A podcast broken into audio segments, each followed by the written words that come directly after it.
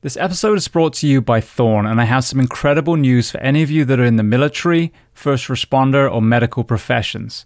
In an effort to give back, Thorne is now offering you an ongoing 35% off each and every one of your purchases of their incredible nutritional solutions. Now, Thorn is the official supplement of CrossFit, the UFC, the Mayo Clinic, the Human Performance Project, and multiple special operations organizations.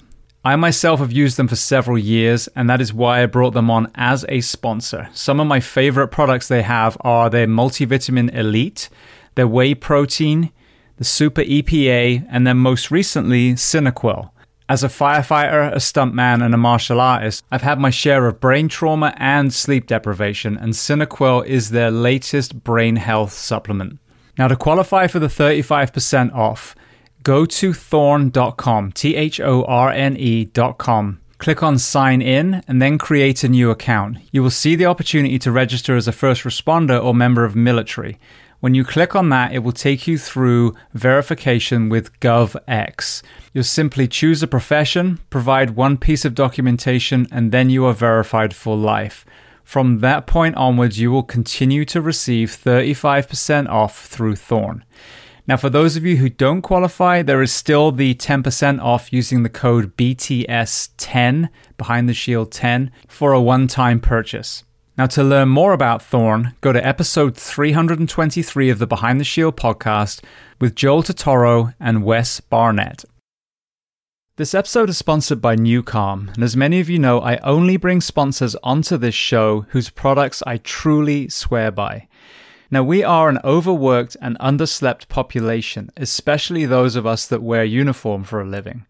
And trying to reclaim some of the lost rest and recovery is imperative. Now, the application of this product is as simple as putting on headphones and a sleep mask. As you listen to music on each of the programs, there is neuroacoustic software beneath that is tapping into the actual frequencies of your brain, whether to upregulate your nervous system or downregulate. Now, for most of us that come off shift, we are A, exhausted, and B, do not want to bring what we've had to see and do back home to our loved ones. So, one powerful application is using the program PowerNap, a 20 minute session that will not only feel like you've had two hours of sleep, but also downregulate from a hypervigilant state back into the role of mother or father, husband or wife. Now, there are so many other applications and benefits from this software, so I urge you to go and listen to episode 806 with CEO Jim Poole. Then download Nucalm, N U C A L M, from your App Store and sign up for the seven day free trial. Not only will you have an understanding of the origin story and the four decades this science has spanned, but also see for yourself the incredible health impact of this life changing software. And you can find even more information on nucalm.com. Welcome to the Behind the Shield podcast. As always, my name's James Geering, and this week it is my absolute honor to welcome on the show President of UMBO and co founder of Unlimited Sciences, Del Jolly. Now, in this conversation, we discuss a host of topics from Del's journey into the entrepreneurial space, cannabis and CBD, his work with Charlotte's Web, drug prohibition, psychedelics, the health benefits of nutritional mushrooms, martial arts, mental health, traumatic brain injuries, and so much more. Now, before we get to this incredible conversation, as I say every week, please just take a moment. Go to whichever app you listen to this on, subscribe to the show, leave feedback, and leave a rating. Every single five star rating truly does elevate this podcast, making it easier for others to find. And this is a free library of over 800 episodes now. So all I ask in return is that you help share these incredible men and women's stories so I can get them to every single person on planet Earth who needs to hear them. So, with that being said, I introduce to you Del Jolly. Enjoy.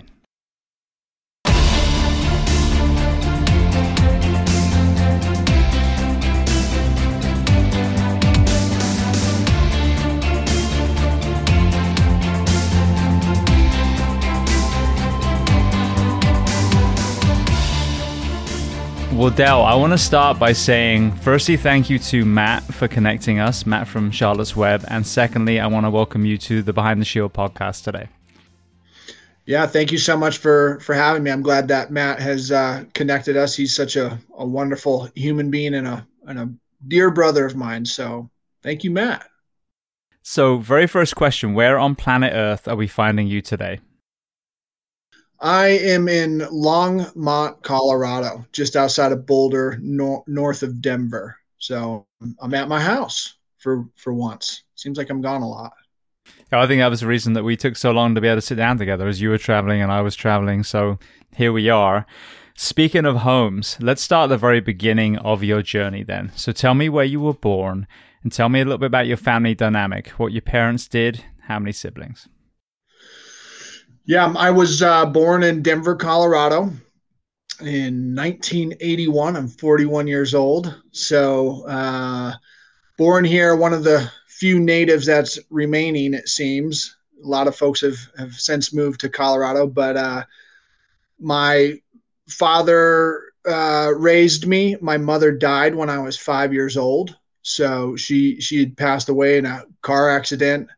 Um, back in Michigan. She was in Michigan when that happened, and so that kind of absolutely shifted the dynamic of of my upbringing. It was my dad, and I have an older brother um, who's two years older than me, and so he uh, raised us as best he could uh, with with the uh, tools that a single father of that era could, and uh, yeah, it's kind of a tumultuous upbringing as as a lot of people have you know and, and, fantastic in a lot of ways. And kind of when i when i married my wife kind of reflecting on you know telling her kind of the, some of the things that happened in my childhood she's like geez you know a lot different than mine you know so but everybody has their their upbringing but uh, really really grateful for my father and uh, bringing my brother and i up uh, but lots of uh, ups and downs as as a youth. With that, one of the least discussed conversations at all, hands down, is our road safety. And the we lose to this day, we lose forty thousand people. That's losing. That's actually who dies. Then there's probably hundreds of thousands that have completely life changing injuries, and then you have, you know, the titrates from there in this entire journey that you've been on and losing your mother to a traffic accident, what is your perspective on the acceptance of that and what do you think that we need to do to stop five year olds in the future losing their parents or parents losing their 16 year olds?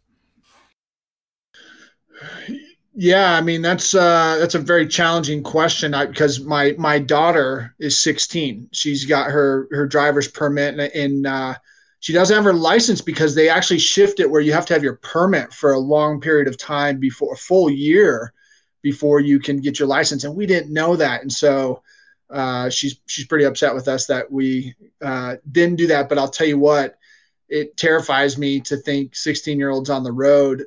In the, and the biggest thing is the is the uh, distractions of the phone. You know it's it baffles me the amount of cyclists or i just saw it this morning someone walking the crosswalk across uh, across the street with their face buried in their phone. And i told my kids i said look at this that is not how you cross a road. That is so incredibly dangerous. That woman is just assuming everyone is paying attention. And you need to assume no one is paying attention you know? So what are some regulations that could be imposed to make the road safer? Boy i don't know. I mean i think it would probably have to do something with with cell phones but you know there's a lot of vehicles that are have a lot of um, mechanisms that are making them safer driving you know whether it's stopping your car if you're getting too close other things. But yeah, I don't know. That's a that's a very challenging question, and uh, I don't know the answer to it. So one thing that people don't normally discuss when it comes up, you know, that we had a we had a death at this intersection. Let's put up more signs. You know, let's put speed bumps or whatever. But there's never uh, maybe we're not teaching people well enough. And this obviously isn't at the root cause of every death. You know, there are tragedies and you know weather conditions and all these things, but my son just turned 16 and he educated me at 15. He's like, Dad, we're going to get this permit because on my 16th birthday, I want to pass. And being a firefighter who cut people out of cars for, you know, 14 years, I taught him like a maniac. You know, every time I could, we went into parking lots, we went on roads, we went on, you know, all the different types, you know, and then again, when he passed, which is just a few weeks ago, I gave him my old car. I'm like, I've just taught you enough how to stop yourself crashing the car. Now the big challenge is to not get hit by all these fucking idiots that are driving around you. And so, you know, at this when you see it for decades, you know, like like first responders do, one of the biggest things that I don't hear any conversation is in a lot of countries like the one I grew up in, the driving test is just a lot harder. A, you can't start till you're 17, but B, the bar is where it should be. Like you're going to be driving a death machine. So until you can show competency at this this level, you can't have your license. And, and usually in the UK, it's like two or three times before people pass. So you think now the road is full of those people. It completely shifts the dynamic. And what I'd see the big difference in, in the UK is that people are considerate and they share the road. Because here we really just teach people how to go forward, back, left, right. Don't worry about the blinker, you don't need that. And then put them on the road it's this kind of me first, like it's some sort of racing car game.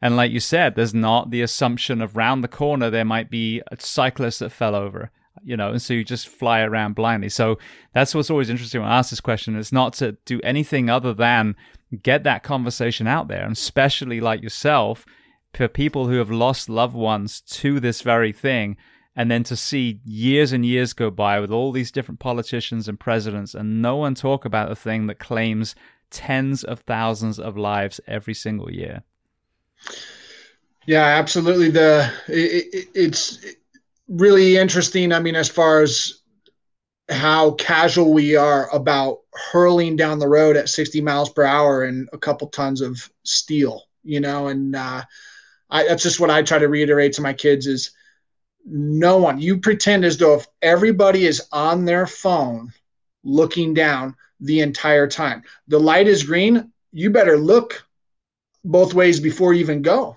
you know even when you're crossing the intersection just be kind of aware of people's speeds you know it's uh it's a dangerous place and uh definitely something i mean it's it's interesting I, one time i was driving and I uh, was reaching down for something. I was going about five miles per hour and I hit a like a speed bump in a in a parking lot, and my face bounced off the steering wheel. Five miles per hour, hard steering wheel, and I was thinking, "Holy smokes! Like this is a this is a traveling wrecking ball that uh, can kill people." You know, and uh, a lot of people have. Uh, experienced it firsthand, whether it's my mother or you know a loved one, or been in wrecks themselves, or yourself you know, saving people out of those scenarios. Um, certainly a, a very, um, you need to have some responsibility around it. Very serious. Absolutely. Well, I just interviewed um, one of the members of the Wolf Brigade team, which is a, a strength and conditioning gym in uh, the Northeast, and I do their programming now too. And uh, she lost her well she basically her father walked out when she was young. I think he ended up passing away later. But she grew up in a single parent family and it was her mother.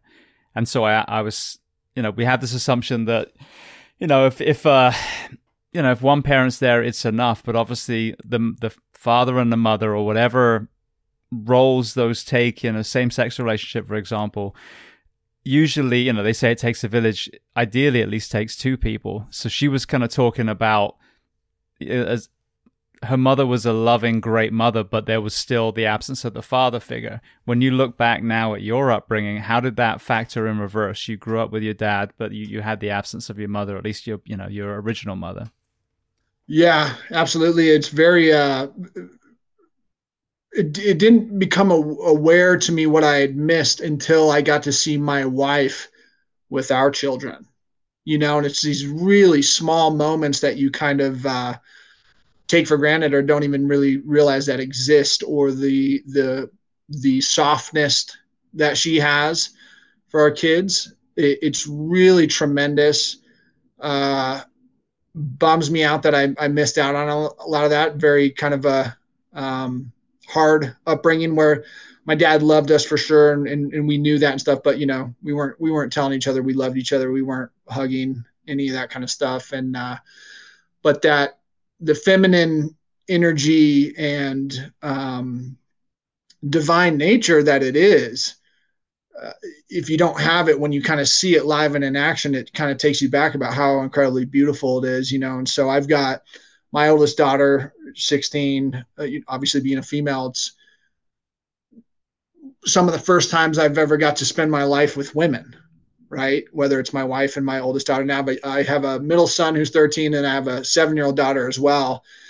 And it's, um, it's really encouraging to be with them and kind of see what makes them tick, what's important to them, how you can communicate with them. So I'm very, I'm very new to that in the sense that I didn't have a mom to to kind of go back and forth on, but to to see my my son with my wife, his mother is a really tremendous thing, and and I um, am so incredibly grateful that we get to be in our kids' lives together because I think that there's um, you know a lot of our our world's ailments are probably could be solved by just having a mom and a dad having dinner with their kids every night.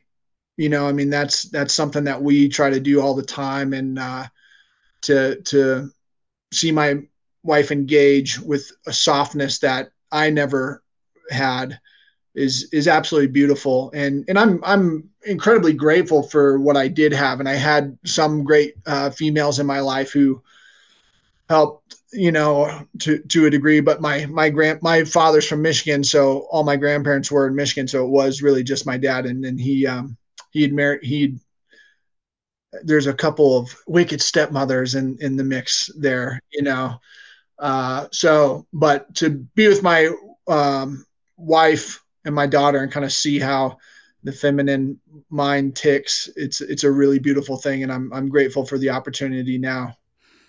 What we were talking about as well was i'm divorced and then remarried and when you get to walk the walk in a healthy relationship and the kids gets to see that in a single parent family a daughter may not see how to be treat how you should be treated by a man and then vice versa you know how you should treat a man. It's not a one way relationship and that's kind of what i had in my first was more like a she was looking at me because of her childhood dynamic that it was prince charming. Well that's not a real thing either and that's a very one way you know, you're going to do stuff for me kind of thing.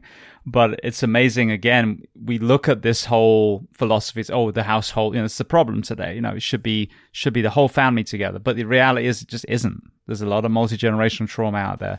So for me, it's where are the mentors then? Where are the other people that can be in that child's life that can maybe show them what, you know, love is between a couple and, you know, what strength is to a girl or a boy um, and that's the part I think that we can affect in the community. We can't make a marriage work, but we can be a mentor in, you know, our jujitsu school or our regular school or our church or whatever it is, and you know, try and kind of bolster some of those gaps that we've got in society because of, I'd argue, hundreds of years of trauma. Yeah, and I, I really enjoy having my my son in particular bring his friends over you know, uh, just because I, I, I really remember that age and, and kind of the, the way that their minds are ticking. And uh, it, it's fun to learn about his friends. You know, what, what are, what are their families like? What's that dynamic look like? How can I create a safe space for them to, you know, confide in us and, and build those, those relationships because I, I did have a lot of really great relationships with a lot of my friends' parents. You know, even when I, was 18 and I I moved out for a little bit and then after a couple years I was having so many struggles but I there was no way in hell I was going to move back in in my dad's house. So a friend of mine uh, his folks let me move in with them and I lived with them for like 3 years and they were a really important mentor. They they also were one of the first times I got to see a husband wife healthy relationship, you know, be put together and displayed for me. And they were um, very tremendous as mentors in what they provided me, the safety net to get my shit together.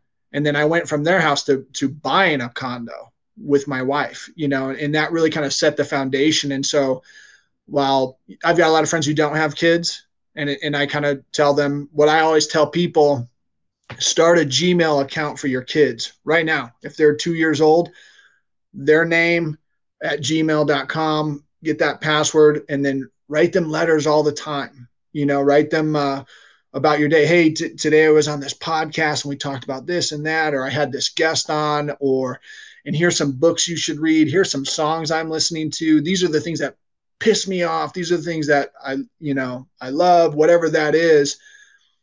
And then give it to them in 20 years when at, the, at a rite of passage, whether it's maybe gr- college graduation, high school graduation, a, a marriage, or whatever.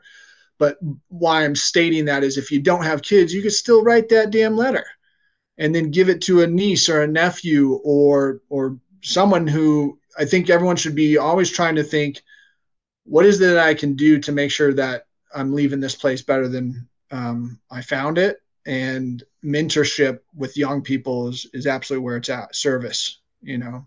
Absolutely. Well, going back to your childhood, as you progressed through the school ages, what were you playing as far as sports? I wrestled. I uh, I my dad wrestled back in the day, and uh, I played football and baseball, but um, wrestling was where it was at. I've always liked individual sports. I always liked the fact that it was a 100% you winning or losing. There was no politicking in it. Um, I liked how hard our wrestling room was in the sense that uh, our, our coach was from Iowa. He even wrestled with Dan Gable, or you know, from that from that era, and he brought that kind of uh, grind to our our wrestling room. So and I'd always remember the football players when I was in high school. They were they were the state champs, and they were supposed to be big shit. And they'd get out of their their season after you know a couple months. are supposed to be you know tip top shape, and we would work their ass. You know, they just couldn't hang with us in in the wrestling room because the conditioning was a lot different. So um, I wrestled, but I was I was a you know 50 50 whether I was going to win or not. I, I started when I was a sophomore uh, but I I always enjoyed that sport. Did you continue martial arts? Because I can see you got the cauliflower ears going on. Uh, you know what's what's interesting, and, and we'll dive into it maybe. But um, I I did not. I did a I did jujitsu a year after that, but it was in the gi, and I didn't like it. it just was I don't know. It didn't make sense to me. And uh, as I'm sure we'll progress in the in the conversation, um, I, I had a psychedelic experience, and that experience, um, my kids, I was putting my kids in jujitsu, and I was sitting there watching them, and then the kids' class would be over, and then all these men would come in and they'd start rolling, and then I was like, why am I not doing that?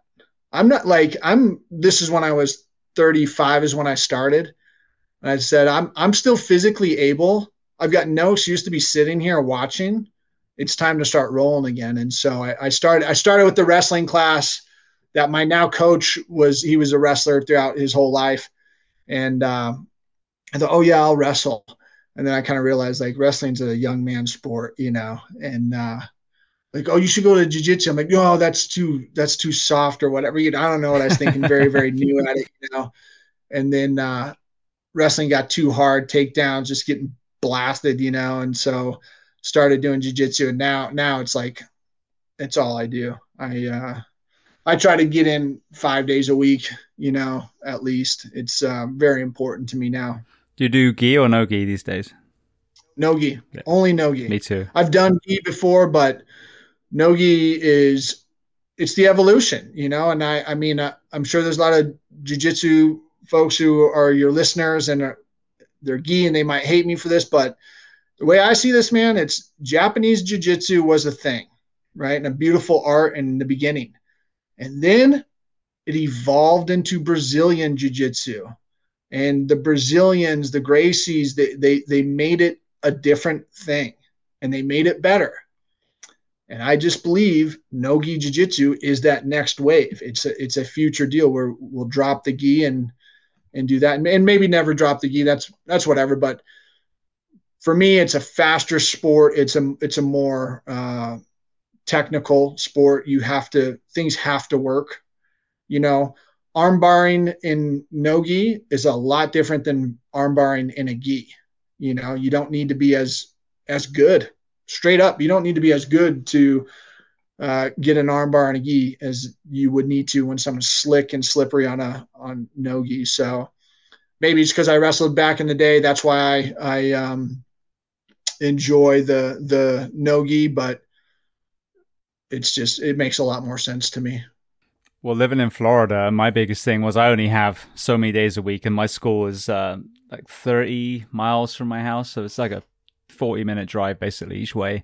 Um, but it's just the the tribe. It's it's the school that I resonate with, and they do really well in all the competitions. But I don't feel like it's a murder fest every session. So they have that perfect line of technical, but also enough. Um, you know, it, it's still a, a tough role, but you're not leaving with ribs dislocated and your neck hurting and all that stuff. But um, but but when you live yeah. in Florida, I'm like, okay, I want the most bang for my buck. I walk around in a t-shirt and shorts. I can't start knitting with a freaking overcoat so that eventually I tie them into a big knot, you know. So that was my big thing. I mean, it just made more sense. But the military, you know, if you're fighting a, you know, a, a soldier in a cold area, then yeah, maybe you can use that against them and the gi has more of application. And Russia, you know, Sambo, yeah, they're not walking around in board shorts in Russia.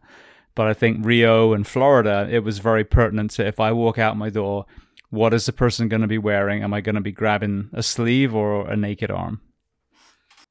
Yeah, I um I train 10th Planet uh 10th Planet Denver. Shout out there. Matt Matt's a member of that as well. Um and I really like that. I like the fact that I could travel anywhere and pop in those gems. And and to your point though too, the cultures in different gyms very very unique. It's actually quite a quite an interesting thing. Uh, the the various amounts of ideologies in different schools even even in 10th planet some 10th planet schools are you know kind of more casual where um, my brother trains out in san diego with boogie and so i've popped in there a few times and that that room's filled with some killers you know and they they they go super hard and they're safe though you know but you definitely uh, want to have your head on a swivel and, and it's it's very much like state champions of wrestling. A state champion colorado wrestler you know might not make the jv team in california you know what i mean? Because california crowns one state champion at a weight class where colorado has a bunch of different weight classes or school um, populations that define uh, how big the school is and so there's a 2a 3a 4a 5a state champion and so um, but I I like um, I like the culture of the tenth planet, gym. You pop in a lot, and you could feel welcomed and kind of know the system pretty well anywhere you go. But it's you know athletics are just kind of a universal language. I was I was training out in uh, Todos Santos, Mexico, and um, you know instruction was in Spanish. Except really really good for learning Spanish too. When you kind of see something like, oh, I know what he's saying, even though you don't know all the words. Uh, but then I was seeing people out in the town that were in the jiu-jitsu gym and you know one guy was renting me a surfboard you know another guy was a waiter at the restaurant you know those types of things. It's um, jiu-jitsu is a very uh, beautiful beautiful sport in my opinion.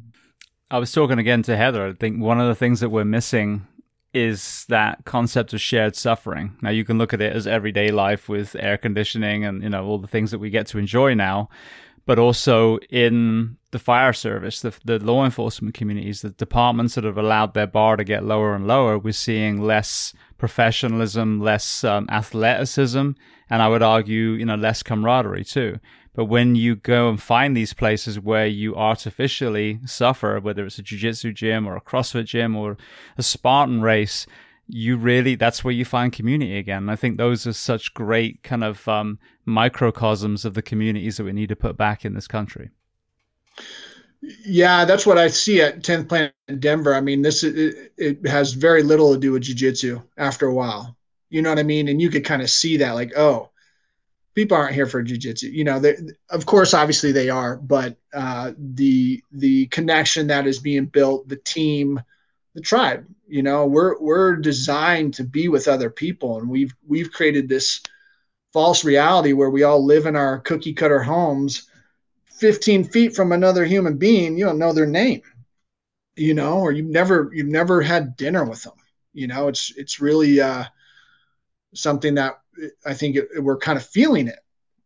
We're kind of like becoming aware of like what are we doing? Why why do we live these ways? You know and i think a lot of people want to get back to some level of tribalism and i feel like jiu-jitsu is probably a good start. Crossfit's probably a good start you know?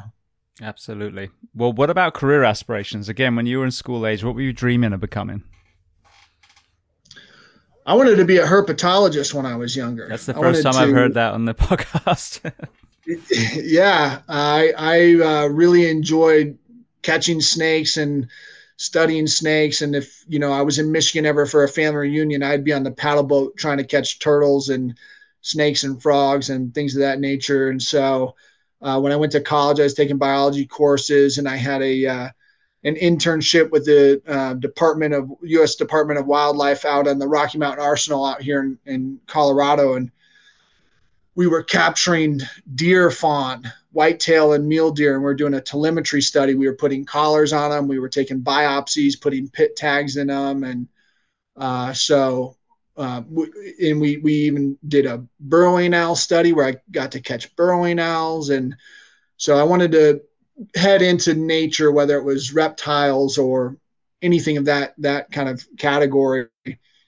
But then i kind of realized the amount of schooling that was going to be necessary to to basically have a really low paying, incredibly uh, competitive job market, you know, I uh, I cut myself out of the that, and uh, you know, life catches up to you a little bit after after high school and after kind of the first couple of years of college, where things start to get a little bit real, and um, so I didn't pursue that. I ended up going into construction like a lot of people, you know.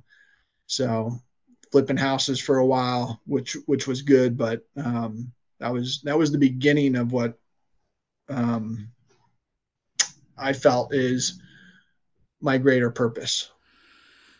So up to that point, I mean, obviously you you've been in the kind of um, zoology world and heptology.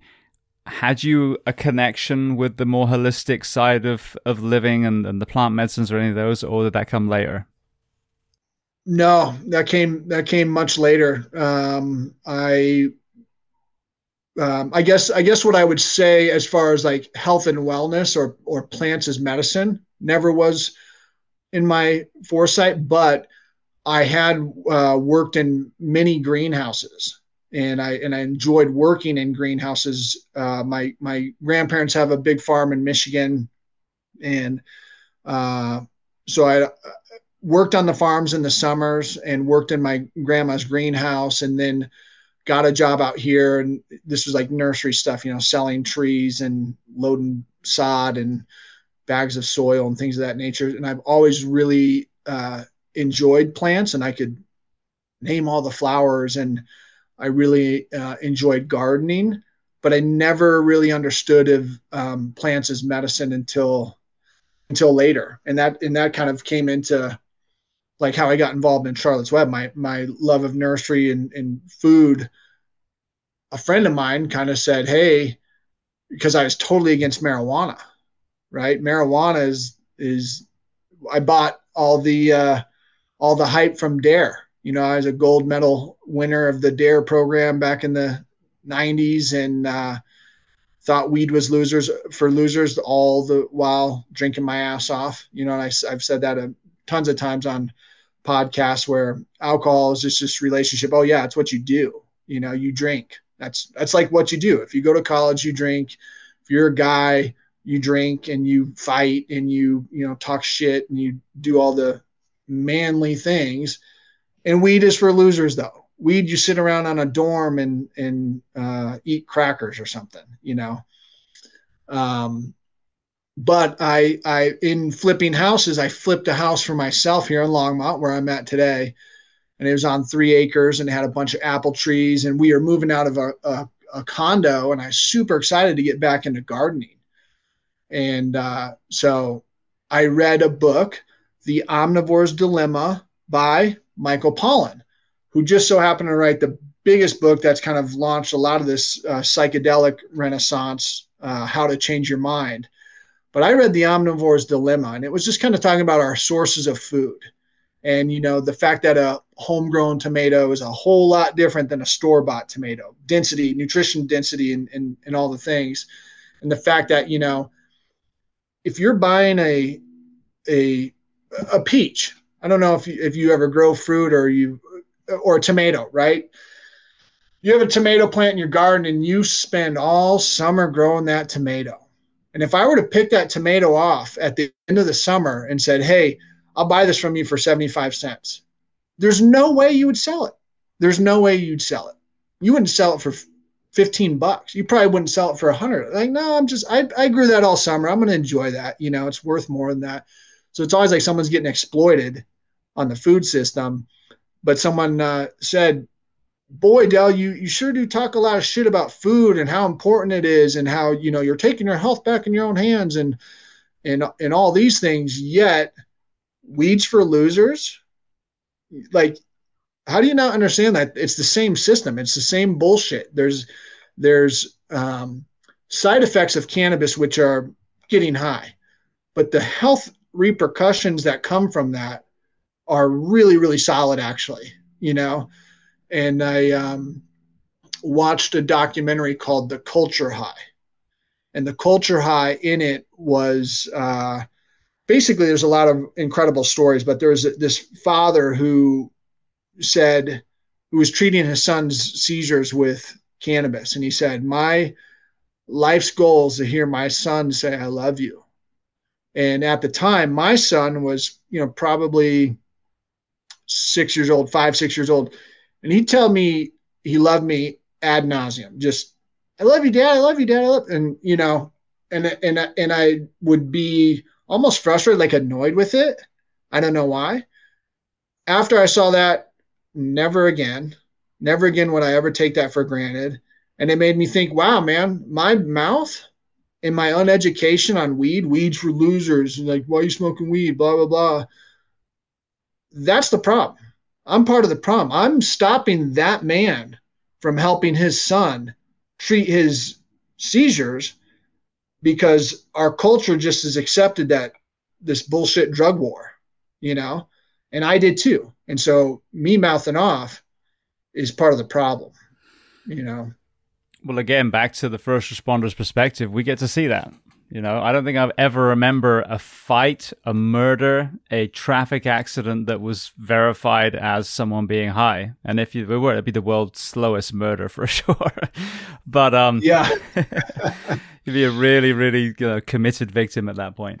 Um, mm-hmm. but all the tragedy that we saw, you know, all the car accidents, all the shootings and domestic violence, you know, and all this stuff that was alcohol related. So early on for me, it was like this, this just it doesn't make any sense to me. But, you know, there was the whole this is your brain on drugs. It's funny, we're having this conversation. I just made a, I wouldn't call it a meme, but I found the, the original poster that said that and took the word out drugs and put politics. Like that actually fits. This is your brain on politics.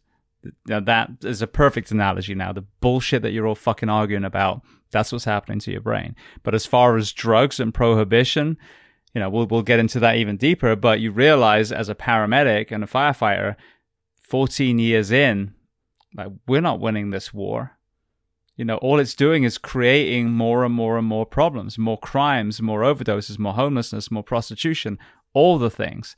So, you know, now when when I'm seven years deep in this pro- this podcast, and I have so many people that are first responders and military that are having so much success today with CBD, with marijuana, you know, if the THC is helping them as well, with psychedelics, with MDMA led counseling, you realize that, you know, this whole thing that it was on, do I advocate for crystal meth and, and, you know, and heroin? Absolutely not. But it's a mental health crisis. It's not a substance crisis. And everything got bundled together. And especially at the origin story, Harry Anslinger, that it was founded on job justification and racism initially. So now I think, and I fucking pray that it, we're finally there at an awakening where people are stay, taking a step back and going, we, we, were, we were hoodwinked. It's that's just that simple. We were hoodwinked, and some people were in it for the right reasons, and they were hoodwinked too. But the real people behind it, they knew exactly what they were doing. Yeah, and that's just it anymore. You know, I um, with the age of the internet, ignorance is a choice, and there's no more excuses anymore to um, be against these things. Uh, I mean, there, there's just too much information out there. You want to be back in the 90s when people couldn't, you know, hear stories of children's lives being saved. You know, it's like people don't understand this. You know, I'll, I'll ask you, James. Uh, do you know what the the color for the what's the ribbon for breast cancer? What's the color? Uh, pink, I think, isn't it? Yep. What's the color for epilepsy? I have no idea. It's purple, and uh, more people die from epilepsy than they do from breast cancer. And and I I say that because I'm showing the fact that it's just what are you aware of? Mm-hmm. What, is, what is being uh, brought forth to your mind that's actually educational or you know a perspective? Breast cancer, they got killer marketing, dude. They've done a really good job at that, and in great cause. I mean, give all the money that I don't give a shit. That's a wonderful thing, but it's just kind of a point that more people die from epilepsy, and so eh, the the idea of strong convictions loosely held i'm all about passionate people man i am one i am i am frothing at the mouth when it comes to whatever my opinion is today and right now if you are providing me with good information i should be able to change immediately if someone is going to show me statistics that cannabis hurts more than it helps i'm open to it i haven't seen shit though I've seen um, it affect young people, young people in their development in in uh, their their minds. Therefore, don't smoke weed when you're a kid. Don't do it. Don't do it long term. I've seen you know um, um, hyper. Basically, when you it's continued vomiting from smoking weed. Okay. Uh, I can't. The hyperemesis would it be? Yes. Yes. Um, so that's like a you know if you're if you're smoking a lot geez put it down you know? Or obviously i think there are some issues with the way that they're concentrating these things and making them so concentrated. It's not this kind of bullshit that you'll hear these senators say where oh it's not the weed we used to smoke back in the day. Well first and foremost i thought you never smoked weed back in the day. And now it's just really dangerous. It's not. It gets you ripped that's for sure. But i haven't seen real data that shows that it's absolutely something that we should shut it all down. But that's what they're doing. They're they're throwing the baby out with the bathwater, you know. So um, people need to have strong convictions loosely held. And there's a book called Chasing the Scream uh, that we've talked about, and you said you had um, him on your on your uh, podcast. I mean, man, you can't read that book and and think that worked. It's worked in Portugal. Uh, why don't we implement that here? And we don't because there's too much money to be had. And this isn't some 10th planet conspiracy theory bullshit. this is the goddamn truth. You know, there's too much money to be had in the private prison system, in healthcare and pharmaceutical companies. They will not allow this stuff to um, unfold the way it should because it would crush all their uh, jobs and all the things that come from that. But things have got to change. Well, you mentioned Portugal. I mean, people listen to this podcast a lot will hear me talk about this frequently, but they, I mean, it's it's an amazing example. They right around the end of the '90s had a really bad um, opioid problem. A lot of their soldiers had come back from war in one of the the colonies, or what used to be a colony, and um, they you know brought back i'm assuming probably an element of ptsd with them and, and the opiates were their coping mechanism. And they had i think the, at least the worst addiction problem in the U, in europe if not the world. I always forget to to kind of look up on that one. And they went to the portuguese people and like look we've done this whole american war on drugs model and it's not working and so they democratically put it there, and they had more resistance from the right, which you would imagine, same kind of thing here. but they started seeing it working. But what they did is they took a lot of money and they put it in all the things that you would need to address it. So they put in, you know, um, addiction counseling centers. They put in um, job creation and, and gave bonuses to employers that would take recovering addicts and put them back in the workforce. There was mental health counseling. There was all that stuff set up, and then they put it in. And in less than ten years, they went from the worst to the to the lowest rate of addiction. And so I sat down with João Goulão, who's the man who spearheaded that, once in Lisbon and the second time just a few weeks ago um, over Zoom.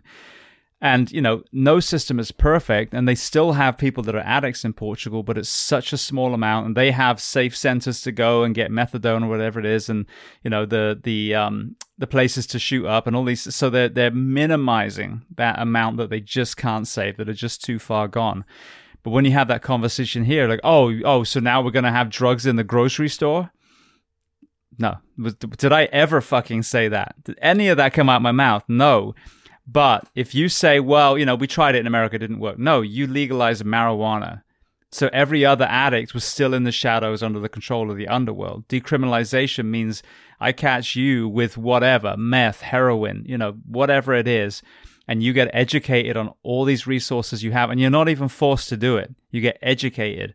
So most people, you've removed the stigma, you've removed the barrier to entry, and you've told them we're not going to give you a criminal record for this either. So you're more employable. And most of the people then sought the help they'd always wanted, but they've been hiding in the shadows up to that point. Now you've freed up law enforcement resources, you've made the streets of Portugal safer, and the legal system is now free to address the real shitbags like the dealers, the smugglers, and everyone else. Yeah, and I mean, addicts. I mean, it's hard. I know a lot of. I'm I'm ultra conservative, which which also kind of baffles me that like my party would be the party who's wanting to regulate and put their governmental hands all over these things. Like get out of the business. Let people do what they want. If you're not hurting anyone let them do the things. The moment you start hurting people now we get involved. But um, my understanding is you know folks who are addicts they don't want to be an addict. They don't want that life. They don't want to live on the street. They don't want to um, have to do the things they do to to get their um, fix, and they don't have the resources, and they've never been told of options to help with the trauma that caused that in the first place. It's like it's like guns, you know. Let me tell you, regulating guns isn't going to do shit. It's not going to do shit. And you're still going to have criminals doing terrible, terrible things and instead of putting the effort towards that, why don't we put it towards mental health and well being or trying to uh, lift up family services where people can have the resources so they can eat dinner with their kids at night or whatever that is. But right now, everyone's working multiple jobs or like trauma is the beginnings of all these things. And I commend Portugal for saying, what we're doing is not working. We were we were wrong in that approach. And now we have the mental fortitude to assess this and make change. The United States is so incredibly thick-headed and and stubborn. I, look at look at look at our elected leaders. You know, Dianne Feinstein, Mitch McConnell. I don't know whose party you're on, or and I don't give a shit. Most people would vote for a potato if it had the right letter after its name. You know, these people should have no right ushering us into a very complicated new future. I don't. I'm. I'm. I was at the gym the other day with my daughter, and these young kids. I'm gonna get shit from my friends because I bring this up so much in the last few days, but they're taking their shirts off at the rec center and they're flexing in the mirror and they're like, and I'm I'm just like appalled by like, you guys are little boys. Like, what are you doing? But but I'm being told no this is the way it is. This is the this is the wave of the future. Like they have the confidence to do that. And it's really hard for my 41 year old brain to understand why a 16 year old child would be doing that. I'm I'm dated in my way of thinking let alone a 90 year old person you know like they're to somehow maintain a fluid thought pattern around things like AI which is changing every fucking second. or a fluid thought pattern about the complexities of how to change environmental woes, like the fact that we are okay with that, it's gonna be it's gonna be the chicken's gonna come home to roost on that shit. I'll just say that we've got to do something to be a little bit more fluid with the way we we think and the drug policy can be one of them and good for Portugal for stepping up saying we got a problem we need to we need to make drastic change that's commendable well here's a, when I think of people changing their mind the first word that jumps in my mind that comes from those fucking awful people that call themselves leaders in you know government buildings is wishy-washy well, Del, you said that you were against drugs, and now you're for drugs? You're wishy washy. No, I learned more stuff and I developed more humility to go, you know what? We kind of made the decision what we were being told then, but then I realized that I was wrong. And that's okay because that was then and this is now. And today in 2023, having listened to Johann Hari's work and, you know, watched 14 years through a first responder's eyes, what I believed then is completely wrong but I believed it because my environment allowed me to believe it. But now I've got to pull behind the curtain, look behind the curtain, and I see it completely different. That's not wishy washy, that's humility and growth. It, it's growth. It's growth. It's like, I don't have any problem with anybody who's uh, uh, against drugs or are for the way we do it right now. But if you start receiving information and start really understanding what's happening and you still adhere to that, now you're just an asshole. That's all there is to it, you know? And we have to be a lot more fluid. We we've got to bend before we break, you know. Absolutely. Well, speaking so you're you're doing the gardening um there's a, a little girl, um, Charlotte, Charlotte Figi. Um, you know, she starts having these seizures. Paige, who was on the show, finds the uh, the brothers and, and you know, behind Charlotte's Web, the company, and they develop a formulation that stops her basically uh, palliative care seizures where she's going to die any day, and it adds another nine years of life to this little girl. So, how did you interact with that group of people, and then walk me through your time there? Yeah, Paige started the realm of caring with Heather Jackson Heather Jackson's son Zaki is the second person to take Charlotte's Web. So they they started that. They are founders of Charlotte's Web. They uh, those women and the brothers and Matt Lindsay came together and and and moved Charlotte's Web into its own category because the brothers had uh, THC dispensaries, and then Charlotte's Web became its thing. But Heather Jackson um, is a is um, the co-founder of the Realm of Caring from seeing the culture high, there was a um, friend of mine. I had a few friends who were fighting in the UFC at the time. My my business partners were uh, wrestling coaches um, for like Nate Marquardt and um, our friend Jared Hammond, and uh, so I had a few friends who were in the UFC, and, and the culture high brought me to the realm of caring. They mentioned it, or somehow I, I learned about the realm of caring Paige's organization. And this is early 2016, and they were doing a um, campaign called When the Bright Lights Fade. And this was about concussions, chronic traumatic encephalopathy, and CBD. And Jake Plummer, the quarterback for the Denver Broncos, was kind of spearheading this with uh, Reuben Droughns and Nate Jackson and um, some ball players. And I had my friends who were fighting in the UFC. It really piqued my interest to think, okay, these guys are getting punched in the head. Chronic traumatic encephalopathy is absolutely going to be a thing for them as well as you know NFL players. Boy, I didn't know cannabis could help with that. That's weird. You know, that kind of blew my mind. And so I went to Colorado Springs. I met these families and I met Heather. I met these mothers and I went down there for a day to just kind of learn more because I was sponsoring uh, their golf tournament. I was going to um, uh, learn more about what they're doing and sponsor their golf tournament.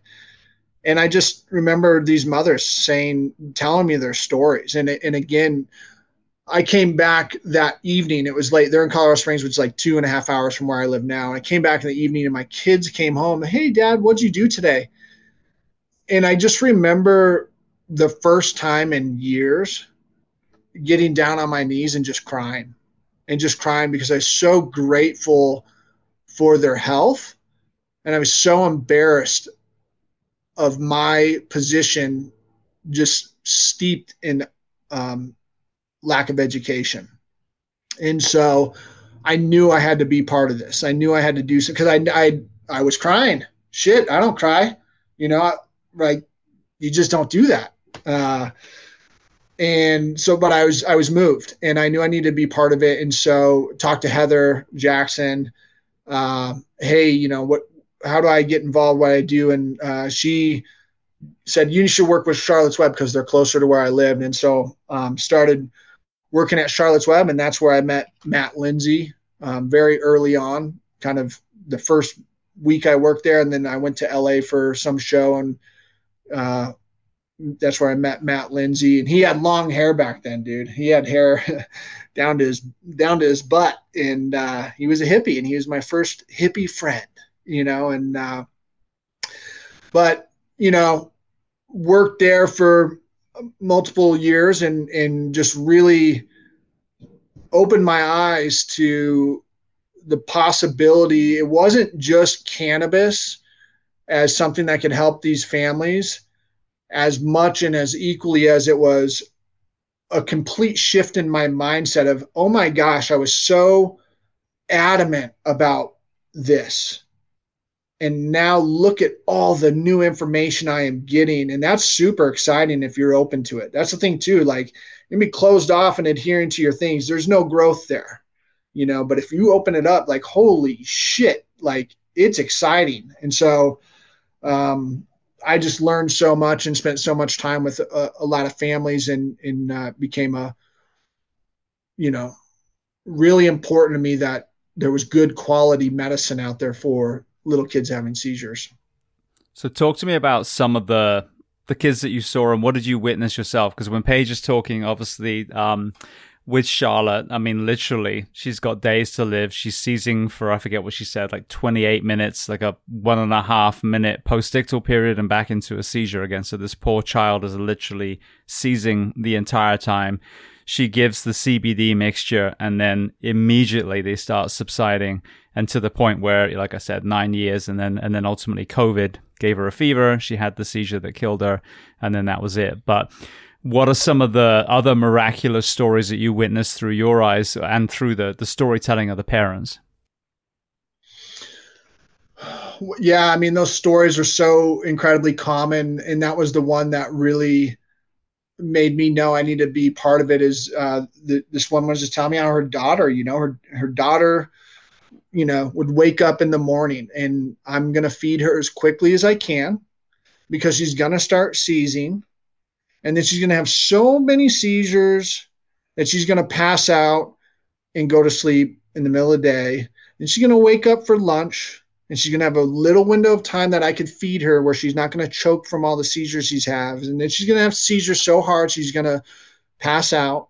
And then we're going to do this. And that was her life. And that's what she was up against. And it's like, I don't understand how anybody who has a freaking heart in their chest wouldn't at least step back and say, "Oh my God, what's going on?" You know. And, and Heather Jackson would tell me stories about, and Heather is a absolute bulldog. She she is the most tenacious, wonderful human ever, and she's just like, she's she's my best friend. I love her um, telling me how she would go into senators' offices and like step in there and set a clock. And I can't remember what the time was, like like nine minutes and 38 seconds. She got I got nine minutes and 38 seconds because in nine minutes and 38 seconds, someone's gonna die from a seizure.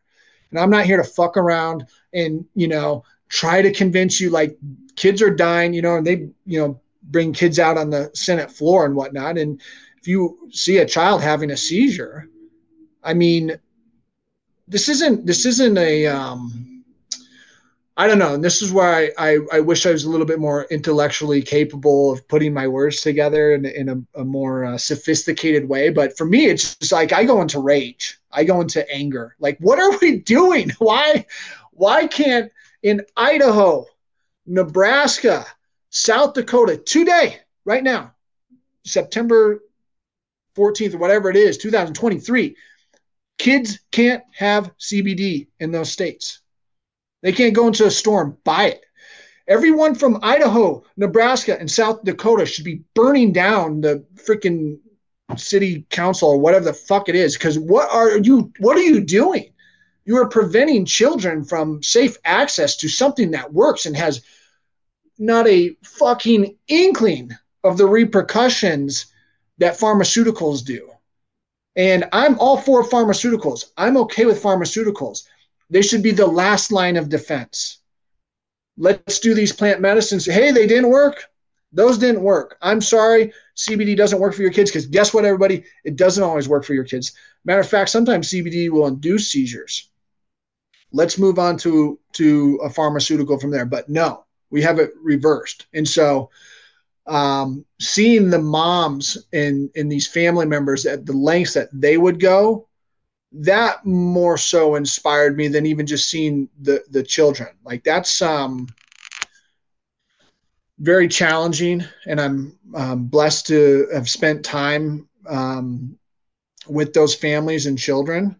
Uh, but I, I never did to the depth that the brothers or Matt Lindsay did, where you know it was very, very raw, very, very beginnings.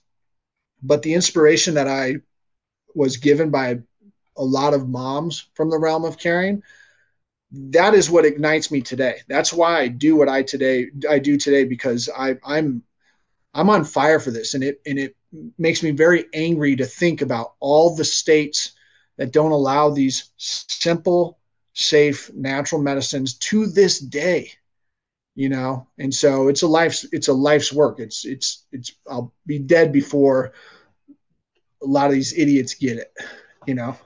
Well firstly i can relate to i always say i'm i'm a contradiction walking contradiction because i'm all about peace and positivity but if people don't get it i want to choke them and punch them in the face so it's yes. it's that that torn thing but yes. you just what you said about the the Senate having to witness a child having a seizure, you made me flash to a, a video that kind of surfaced last night or today, and it was a several addicts. I think it was in New York, all unconscious, literally like a pile of unconscious addicts. And I read, I think that the reason there's outcry is not that there's addiction or homelessness or prostitution, it's the fact that people are being forced to see it. Have you seen that yes. these bums under you know when are they gonna when are they gonna move them on? When are they gonna get rid of them? So it's not like when are we gonna fix this problem? It's just when am I gonna stop seeing it so I can go back to my sticking my fucking ostrich head back in the sand? So yeah. I think we need to pull these things out the shadows and we need to hold them up to these people and we need to find the right leaders too because you said about which side I am. I'm neither. Like right now, I, I, the analogy I use is like expecting to find a good person as a presidential campaign at the moment is like going to a turd factory and expecting a fucking cupcake. The system is broken. So we're going to keep getting the same shit bag with a different color tie every four years. And then people are going to argue on them and die on their sword about them. Like that was their fucking messiah from day one and it wasn't. So until we get real leaders and get them to address real issues, whether they're in your face or not, only then are we really going to move the needle on a lot of these problems. Yeah, and it's so it's so frustrating, uh, you know, the the the the talking, the the talking about how much you care. Oh, Donald Trump this, Joe Biden that. You don't give a shit.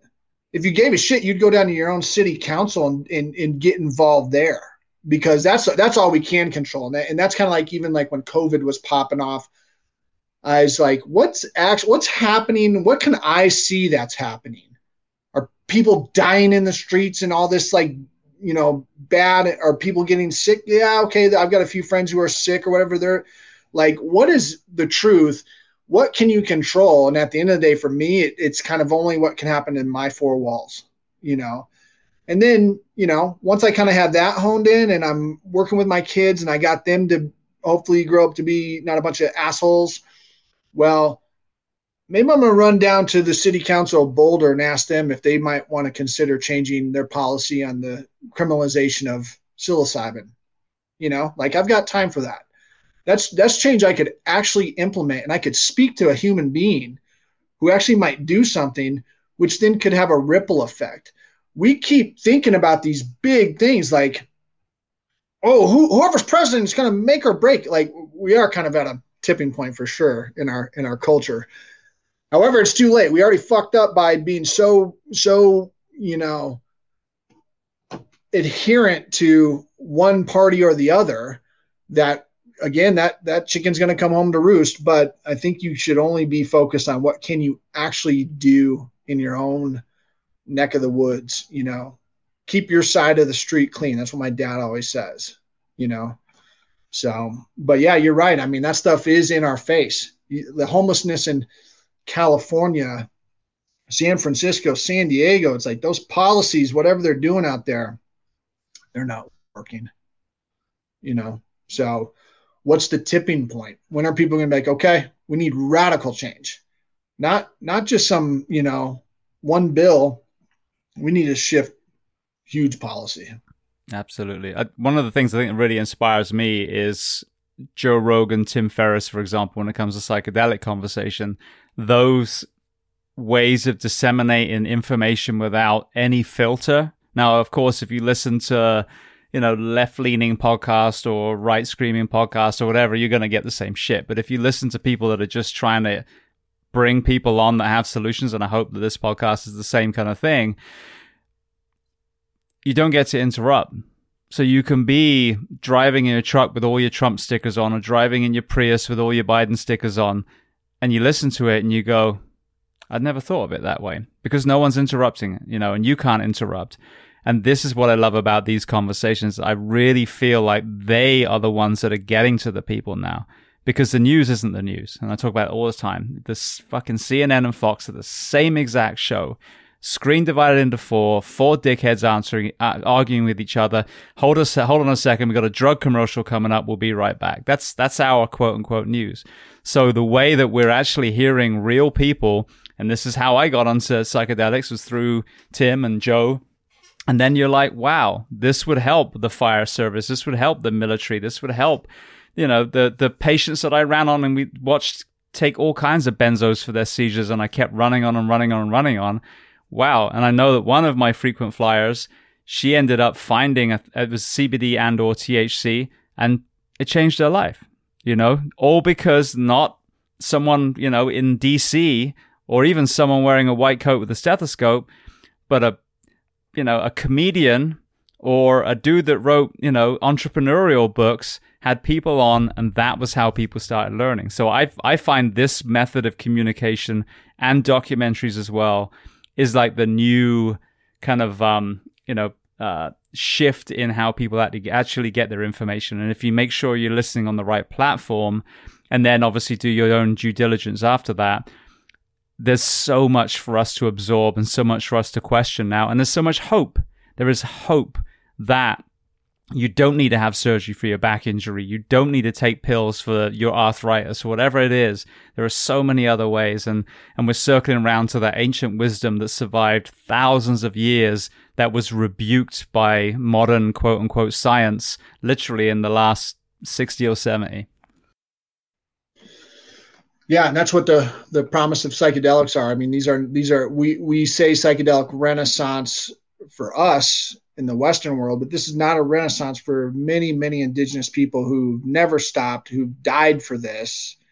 And you know, I I always feel embarrassed speaking about psychedelics as though if it's this you know great new thing, and and I think of all the people who've died for for as a medicine carrier you know, and uh, so yeah, there's a lot of um, there's a lot of good, and and I you know I'm I'm a walking contradiction as well, where I'm saying you know do do do your local thing, you know, do your local thing, do what you could control within your four walls, and also like we need so much fucking change, nothing's gonna help, you know, like these, you know, so it's it's uh it's very challenging. There's so, there's so much, but I think I think the the biggest thing is to be fluid in the way you think and receive information. And and to your point on these podcasts, you have to shut up and listen, and that's just it. You know, two ears, one mouth, right? So, um, but the future's bright too, and that's the thing too. When everyone's always so down and out about whatever,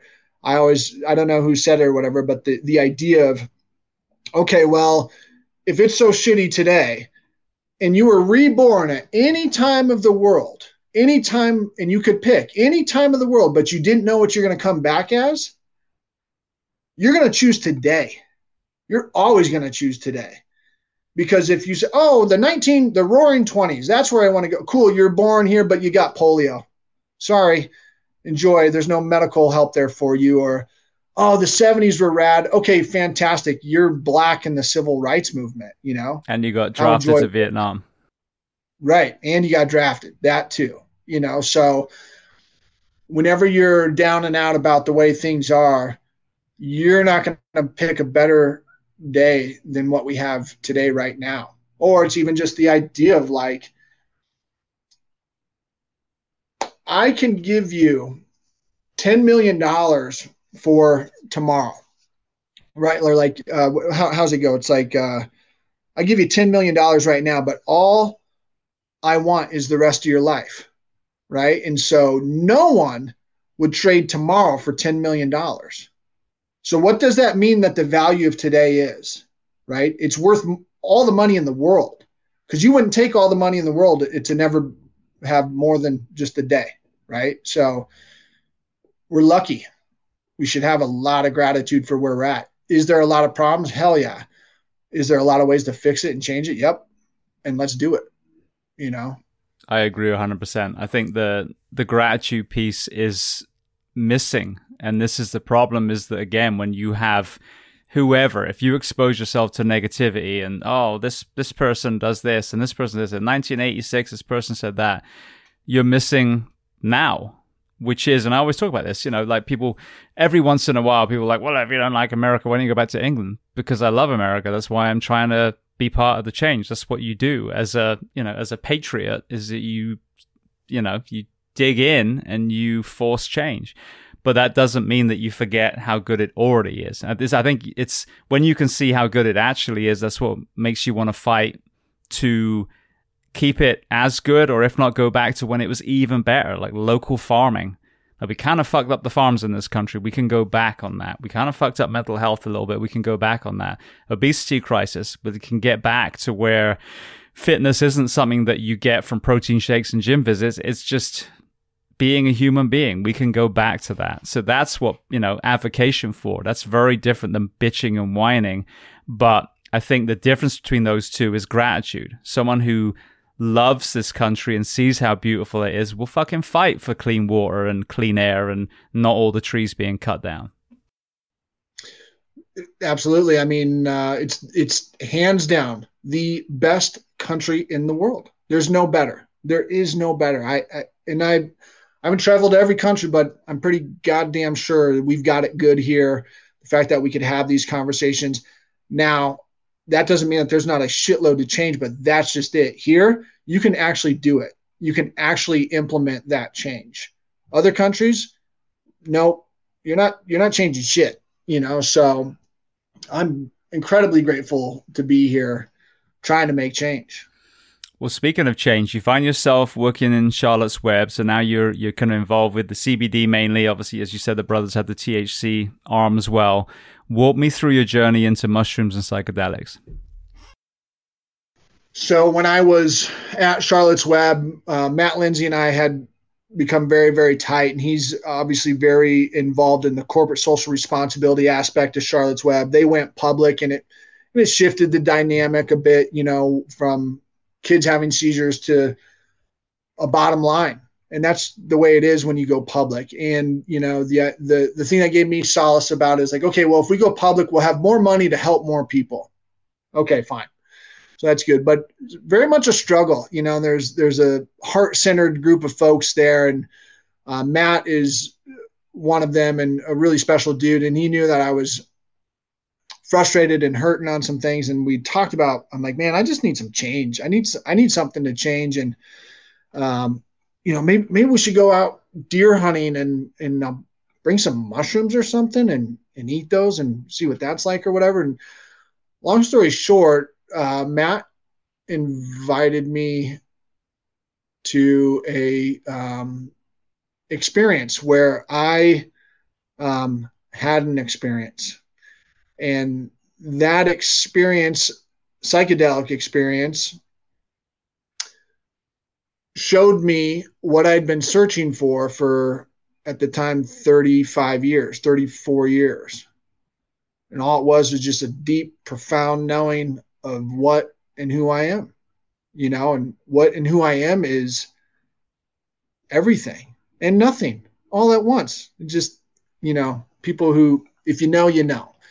Uh, but that psychedelic experience absolutely shifted everything in my mindset about um, what I need to do to to move forward and how do I get more people to come into their own seeing of themselves. And i think the only way we can do it is through psychedelics. We and deep meditation but unfortunately united states and most people don't have a profound meditation practice because we don't we don't cater to that. We don't encourage that. So psychedelics are the way. Uh, so i uh, had this profound experience in 2017 um, and very quickly, I found out that Kevin Matthews was running the Decrim Denver initiative to decriminalize psilocybin in the in the city of Denver. And I reached out to him and I said, Hey man, I, I need to help you. What can I do to help you? This is I know this is super important. Um, how do we get this on the ballot? You know, that's what I wanted to do. I wanted to see it get on the ballot. And I, I thought if it got on the ballot, we will have seen success.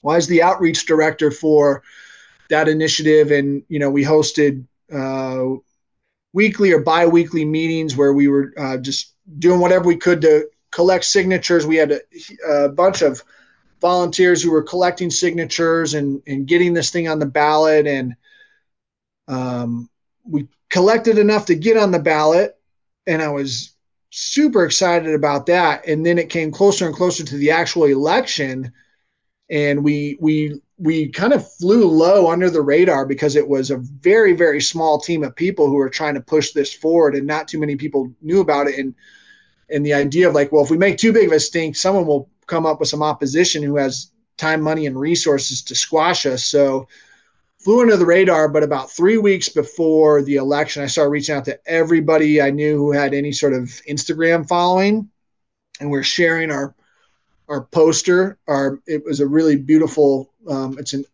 image of a woman and butterflies and decriminalized Denver, kind of in the uh, obey Obama kind of um, look, that Shepard Fairey kind of deal. But uh, anyway, reached out to all my people. Rashad was a, a, a, friend of mine at the time, and he shared it. And then um, um, I reached out to Duncan Trussell.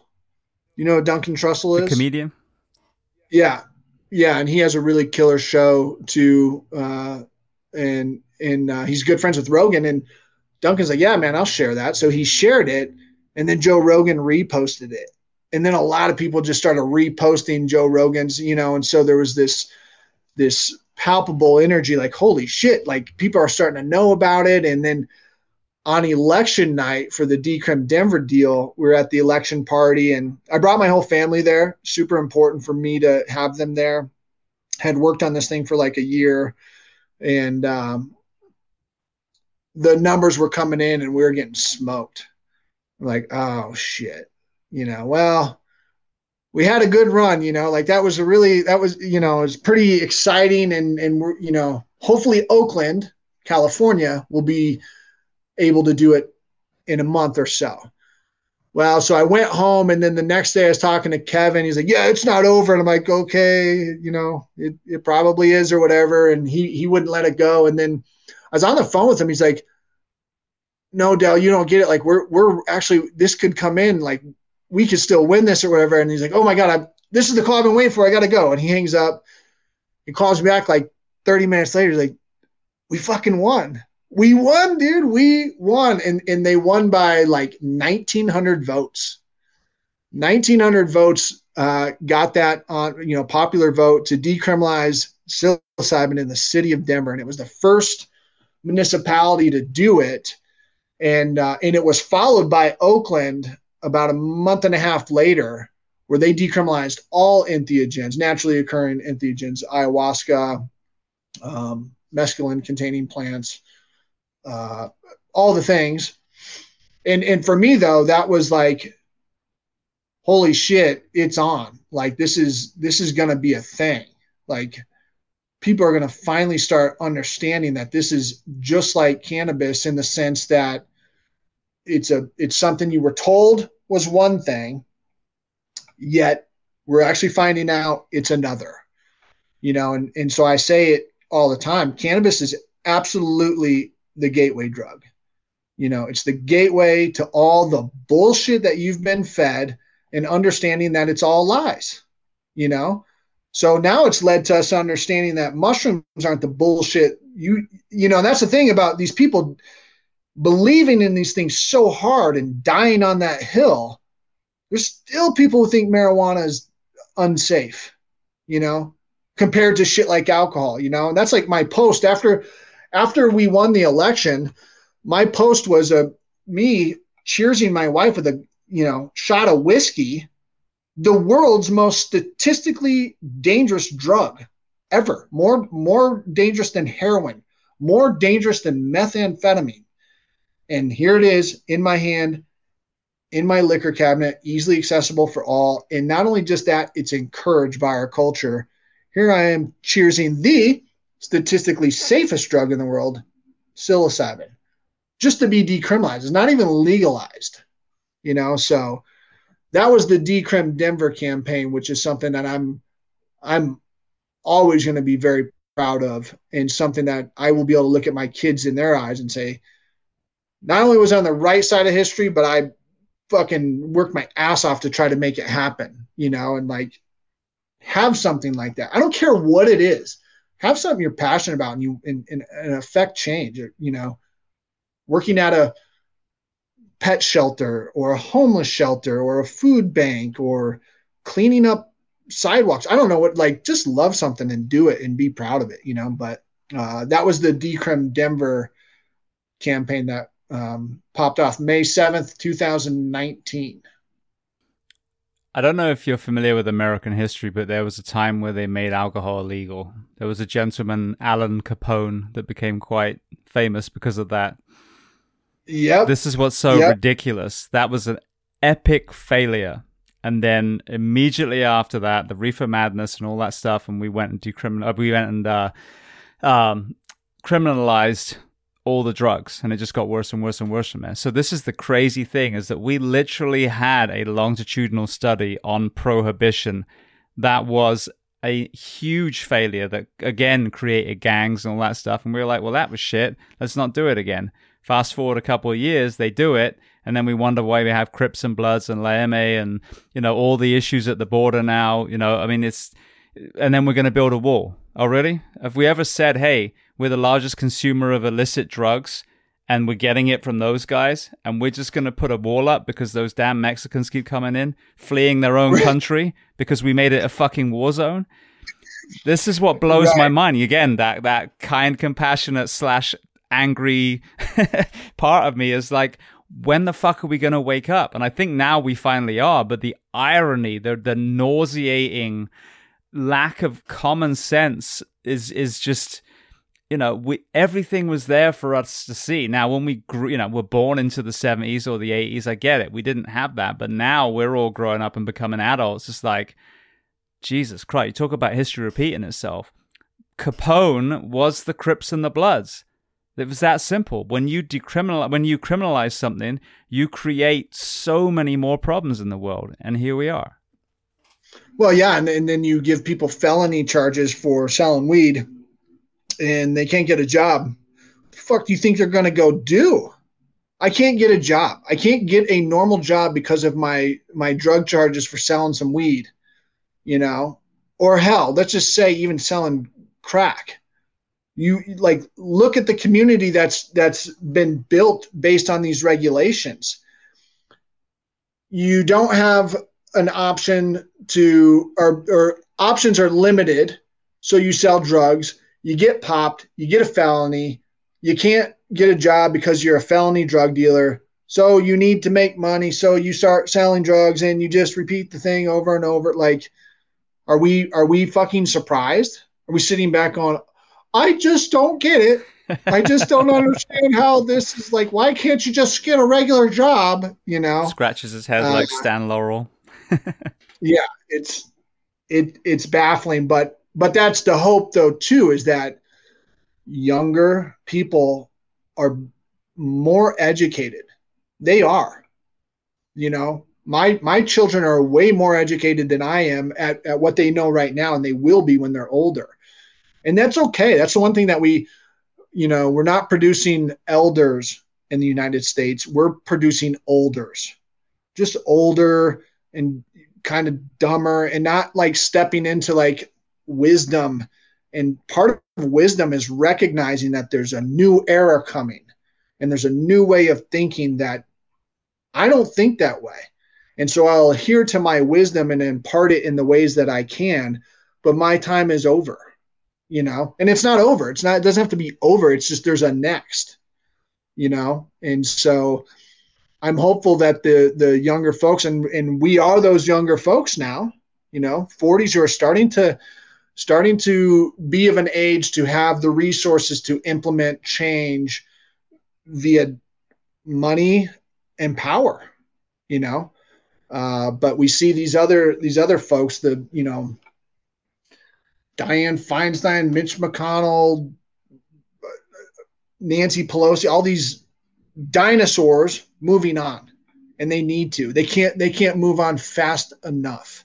It's a it's a real um, problem. And if anybody's a fan of them you need to look in the mirror because they're not doing shit.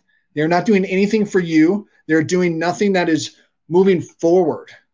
They're they're adhering to the same practices that don't work and the only constant is change well, speaking of change, one thing I've witnessed, especially, I guess, initially in the SEAL community of people that came on, was this finding of psychedelics, especially for the PTS, you know, PTSD element that so many of us have. And again, a real aha moment over and over again is actually it was the childhood pre service, pre uniform that a lot of us really were unpacking when it came to it. I know you and I talked a little while ago. Talk to me about the success that, that you've seen with psychedelics in the military community, but also in the fire and you know first responder community as well. Both of those, you know, we talked about Charlotte for so long, and and children having seizures, and that um, visual of a child having a seizure, and you you give them cannabis, and they stop having seizures. And I mention it to you, and I say it all the time. There is there is no Charlotte for the psychedelic movement. The closest thing is the American veteran or the American first responder.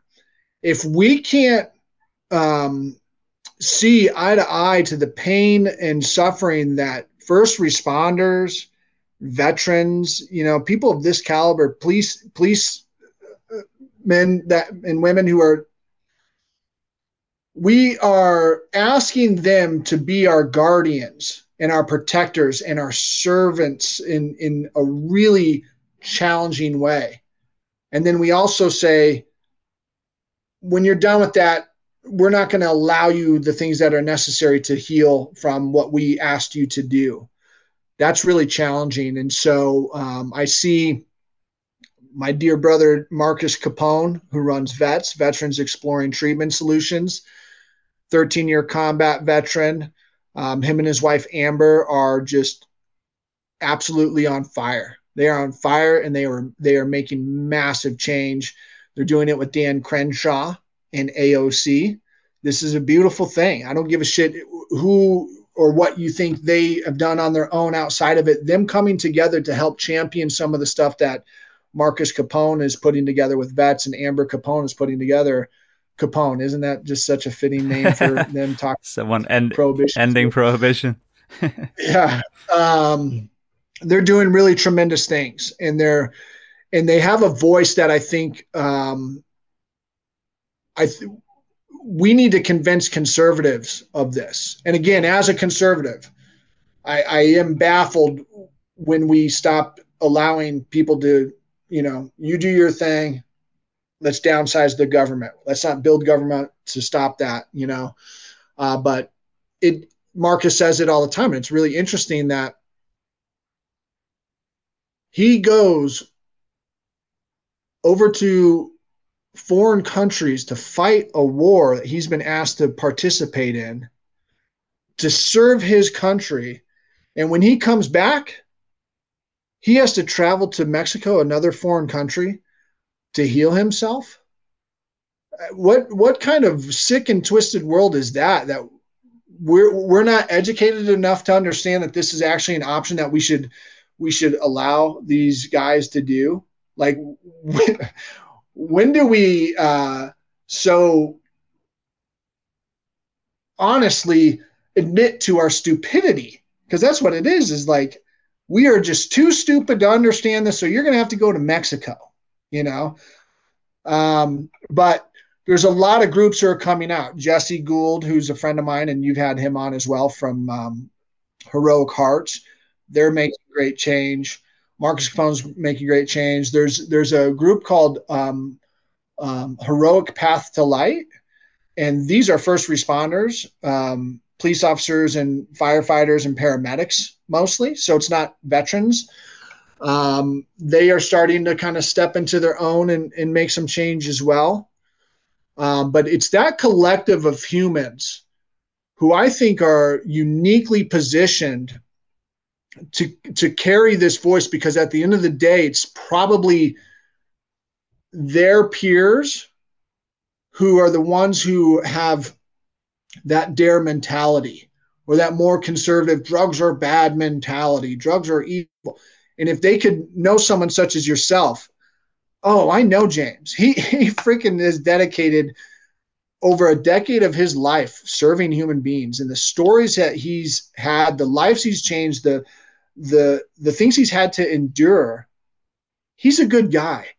I want him to have whatever it might be to heal.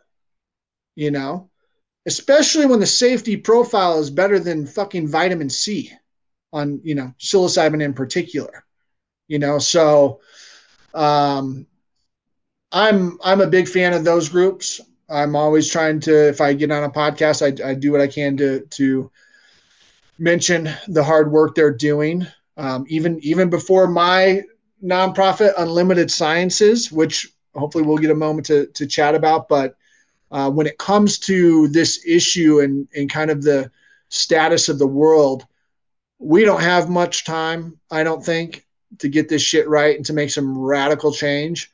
And so I'm always trying to say, hey, don't take me or some dirty hippie's word for it. Go talk to Marcus Capone. You know, like if I'm if I'm not resonating with you because I am a little bit too lax with my drug policy, go talk to Marcus Capone or Amber Capone. Amber, who's a wife of a, a Navy SEAL, who's had to deal with not only her husband being where he was at, but their community killing themselves and all these things. She's never done any of these psychedelics. She's um, a devout Christian woman and she is wise. She understands the power of these things and she understands how it's helped in firsthand what it's done for her. Um, hey, whatever I could do to pour gasoline on their cause, I'm all about it, you know? So that's who that's who holds the key to this kingdom. I think.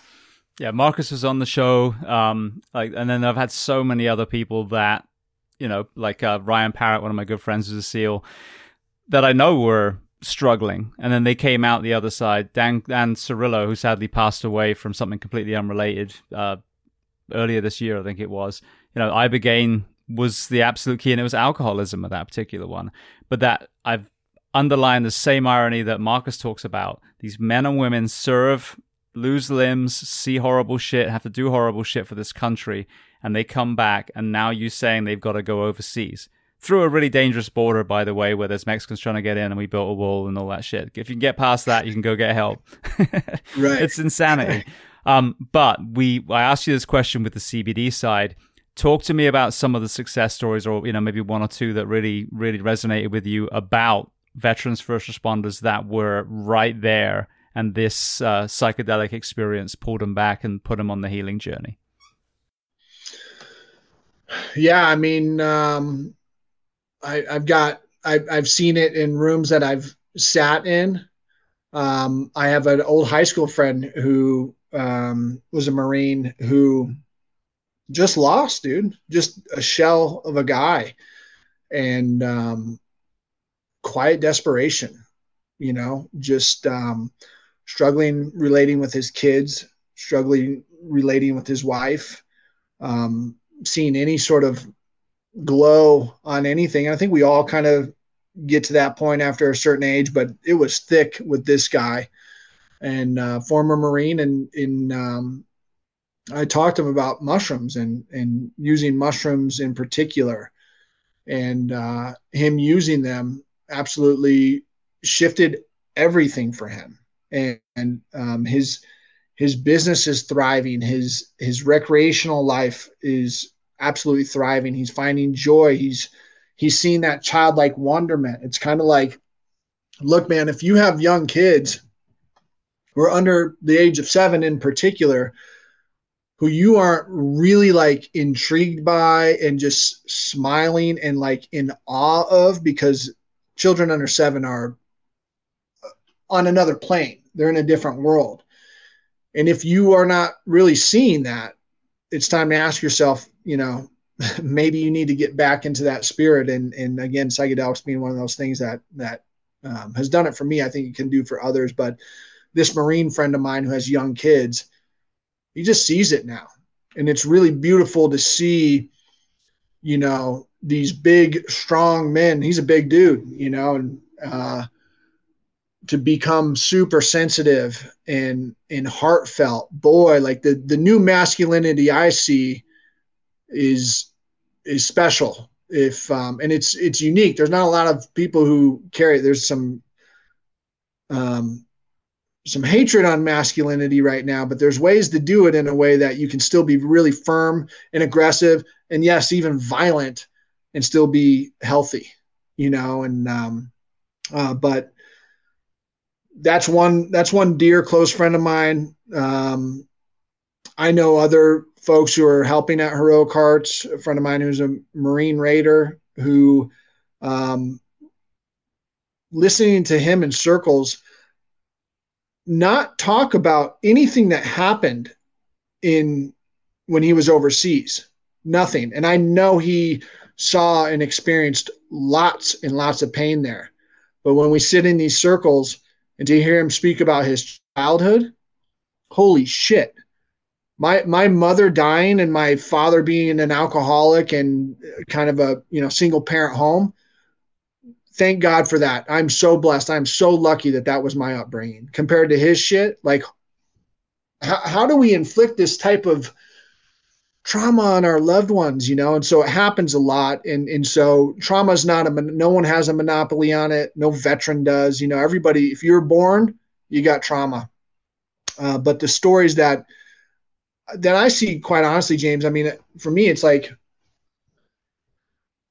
I don't really see what it is you do or what inflicted that trauma, and I just see people healing and and overcoming and analyzing challenging parts of their lives and stepping into the new, you know, and really recognizing a past and a future, you know, but paramedics, I don't, I, you know, we we talked about it briefly, and I, I don't know if we're going to go too deep into it. Um, but I was in Mexico a couple months ago, and I was telling you this story where, long story short, a gentleman was struggling in the riptide, and I I raced out into the water and I tried to save him. I was giving him CPR on the beach, and he died. And I remember doing that, and there was a former paramedic with me and uh, and an anesthesiologist, and and and I was I was pumping his chest, and I'd done CPR a long time ago, but they were trying to find a vein and for IV and all these things. I didn't know what was going on, but I remember looking up and seeing you know hundred people standing around. I was thinking everyone here is taking on trauma. And then the guy who was next to me is a former um, paramedic for like 20 years. I'm like, this is what this dude did every fucking day and I'm I was upset. I was like, you know, I was like, keep your shit together and and do the pace and listen to what they say. Don't start crying because I was getting super emotional because I knew he was going to die, you know? And I was just thinking, like, I cannot believe what paramedics in particular have to go through, or firefighters have to go through as their job. It is absolutely tremendous. And to all your listeners, my God, thank you. I love all of you. I love, I love your human spirit, your your essence that puts aside all of you and all of the shit that you are about to take on to help another human being. That is the most beautiful thing. And in the chaos of what's going on, it's hard to see or understand that, but God damn, that is so absolutely beautiful. And to choose that as your profession and do it day in and day out, holy shit. I only hope my daily work can be as passionate in convincing people that you should have the opportunity to heal the way that you choose to. You know, so while first responders and firefighters and, and, and the folks of that category that you're talking about and asking, you know, well, what about those stories in particular? They have no monopoly on trauma, definitely are exposed to it a whole lot more than the majority of us. Um, but at the end of the day, what I see the most and what hits me the most in any of those rooms is is all those traumas being melted away and people coming together and embracing whether it's a professional athlete, a paramedic, a dad, a stay-at-home mother, a curandera, all these people coming together just to experience a little bit of humanness and a little shared suffering in those in those rooms. Um, and just ultimately what looks a lot like love to me you know? So um, it's a pretty tremendous thing. You made a comment earlier about your seven year old telling you he loved you all the time, almost to the point of irritation. And then I didn't jump in, but I was thinking, well, when you were raised in a family where you weren't told you love each other, that's where that came from. When I look back at the conversation about what it is to be a man, I think the word toxic masculinity is used completely inappropriately. I don't think there's really very many chauvinists in the world. I don't, at least not the, the men that I've ever interacted with most of my life. Where I think it actually is toxic is the facade of masculinity that most of us were taught. You don't cry, rub some dirt in it. Men are like John Wayne. Well, John Wayne never fucking served. He was an actor. You know what I mean? And from what I understand, not even a, a great human being. If, if you know, I mean, what do I know? But that's what I've heard. But yeah, a real man, and I always point to this show. Thank God they made it, otherwise I wouldn't have a good analogy. The Band of Brothers. When they, obviously you got the dramatized bit, but at the beginning and the end, the real men of Easy Company speak, and by this point they're in their 80s, and every single time they're tearing up and these are some of the most fearless warriors that we've ever seen in, in American uniforms in a long, long time. And this is the part of the conversation we're missing. And, and there's a perfect analogy is the yin and the yang. Like, you know, walk softly but carry a big stick. A man should be able to cry. A man should be able to embrace another man when they've just seen some horrible shit. But like you said, someone then, you know, walks towards a school with a gun you then don't start picking flowers. You have to put your big boy pants on and hope to God that you're going to make it out the other side so then you bring that into the fact that then you've got a first responder or military profession that when mental health has finally got some sort of acceptance, they're like, well, it's because you were in Fallujah. Well, it's because you saw that kid decapitate, whatever it was. And we're missing your formative years before you ever put the uniform on. So, one of the things that I think is so powerful about psychedelics, about MDMA led therapy, is we have boxes and some of our boxes are so tight that we didn't even know they were even there. And one of my friends is a Green Beret, just had a psychedelic um, experience and unpacked childhood sexual abuse from a relative. And this is a guy that's, I know is in touch with emotions and he writes and all kinds of stuff. It took a psychedelic experience with counseling because that's the other thing. You just open the box. Now, you know, the shaman hopefully is going to help or whoever's leading it, but then you've obviously got work to do as well. But I think for a lot of people that are hesitant, it's it's like giving you a flashlight in a dark room and you finally go, well, fuck. I didn't realize this thing was here. No wonder I've been struggling with things A, B, and C. So again, that word hope. What I love about this is it's not that you're just gonna, you know, have that kind of seeing, feeling God experience that so many have, and then you're gonna walk out the, you know, Costa Rican jungle and be fine again. But it's really about we've pointed everyone pointed to that thing your military service your first responder profession the fact that you were a coroner your whole life or a dispatcher or whatever it was. But if you didn't really understand the fact that your adoption at three years old left you with a sense of why was i not good enough for my parents? we're missing a large part of this conversation. I think psychedelics and mdma are the solutions to so many of those problems yeah, and you you give the analogy of a flashlight in a dark room, and and uh, even better one is a lantern, right? Spread light on everything all around that. What's behind you, you know, and that's that's the thing. I mean, um, very interestingly enough, on um, on Monday, some first responders came came to my house to to have a mushroom experience and I had a pre-meeting with the guys, and there was a group of them, and and one of them, big strong guy, right, physically, physically imposing dude, and he's asking all the all the questions that I'm like, this dude's not going to show up, he's not going to come, because he's saying shit like, you know, uh, you know, my life's been pretty good. I don't really have any traumas or anything, you know. like anybody who says that immediately, like, oh, okay, you got some shit buried under there. And and I was like, you were born. If you were born, that's a trauma.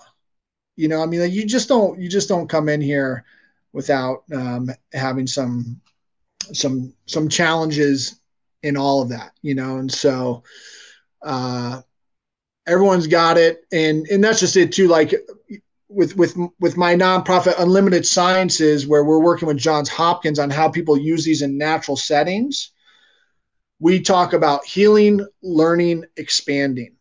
And as this Western Renaissance happens around psychedelics, we're going to always be learning and healing, and everybody will always be learning and healing. But then there's this there's this um, moment that we will hopefully see, and hopefully everyone has in their own journey where they've spent a lot of time working on the learning and healing aspect, but then they start to expand, and they start finding that you know more beautiful world our hearts knows is possible you know? Um, but right now there's a lot of trauma and a lot of people and they're and they're not even aware of the things that are getting in their way. And that's where it's like that's the beauty of these things is they open the doors and they and they shut down sections of your brain the default mode network to allow you to look at things that you didn't even know were in the room you know and when you could address those things, the potential to expand into a more loving human being or, you know, whatever it is, that's good. But then, you know, you've got to have that, uh, that community surrounding you post experience to um, ensure that you can continue to grow and it doesn't just become an experience. And that's why jiu-jitsu is where it's at. That's why CrossFit's where it's at. That's why you know maybe it's singing circle for my wife. You know she'd never sang in her life and now she goes to singing circle and she's singing more often you know but the community the real thing the tuesday. What's happening on tuesday? Because that weekend was really expansive and really really cool but what do you have set up for tuesday when no one gives a shit about your ayahuasca circle? No one even knows what ayahuasca is you know? Uh, how are you gonna move forward in a in a um, container that can cultivate whatever it is you learned on the weekend. You know.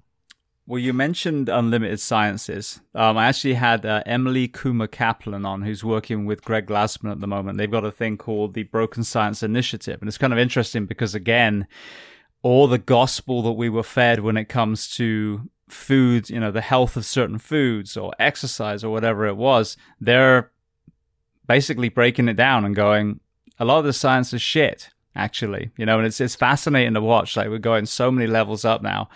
Um, when it comes to psychedelics, someone again i would argue with humility would look at a cult you know multiple cultures that have used them for thousands of years and go okay that's a pretty solid longitudinal study but we're in 2023 people want to i quote see the research i have people ask me can you show me the research why a firefighter's week um, 42 hour work week would be healthier than 56 i'm like did you just fucking ask me that or show me the research? So, I mean, there's common sense, but I mean, there are a lot of organizations where that science and the safety and efficacy obviously need to be proven. So, talk to me about the nonprofit and what you're doing there to kind of bolster the movement on the psychedelic side. Yeah, we're doing that. Uh, Heather Jackson is my co founder in Unlimited Sciences. And look, all we are doing when Heather Jackson's son was having seizures and there was no doctor that was going to help her. What'd she have to do? She had to do this on her own. And so she leaned on Paige, and Paige said, Well, this is what I'm giving Charlotte. Okay, well, I'll give Zaki that. And then and then it snowballed into a community of moms who had to take this into their own hands. And they started collecting data amongst themselves around the kitchen table. What are you giving your child? How many milligrams? What time of the day, what pharmaceuticals are they on? Are you including THC, just CBD? What are you doing? Collecting that data. And it got so robust and they started having such success, they called on who else but Johns Hopkins. Johns Hopkins took on their registry. Now, the realm of caring, uh, theroc.org, they have the largest repository of information on how people use cannabis over 70,000 people have um, gone through their their deal and they are able to so if your child has a seizure right now today and you don't know anything about cannabis they could call the realm of caring and say child just had a seizure. What do i do? Well how old are they? What were they diagnosed with? What are they you know what are the pharmaceuticals they on? Okay from our data points of the thousands and thousands of people who've gone through our study start here. Start here and see see you know what happens. And and it's better than zero. It's better than what heather had. It's better than what paige had you know?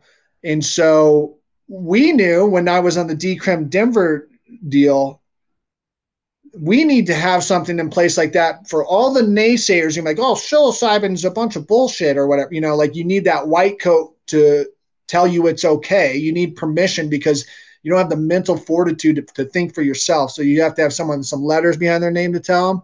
So I knew we had to do that, and uh, the um, Albert Garcia Romeu, who's our principal investigator on this study, uh, my understanding, he was looking at the cannabis data for Realm of Caring and was saying, wow, this is like really good data. This is really good information. It's super important to have what people are really doing, you know? And all these studies that we hear of, all this progress we hear are clinical studies at Johns Hopkins. Super important. We need to do it. But let me tell you this there's only a few hundred people who are ever lucky enough to go through a clinical study to get to get through all the um, checks and balances to be part of that. And they only take a few. You know these studies like smoking cessation there's an n of 19 people. It's not very many people.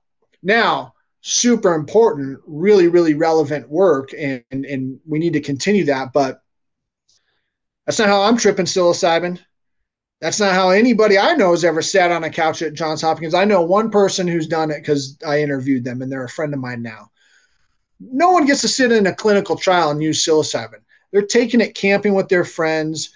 They're taking it before a concert. They're doing their own work. They're maybe working with an underground therapist. That is really important data. That's super important. And so, just like the cannabis uh, study, we just did that for psilocybin.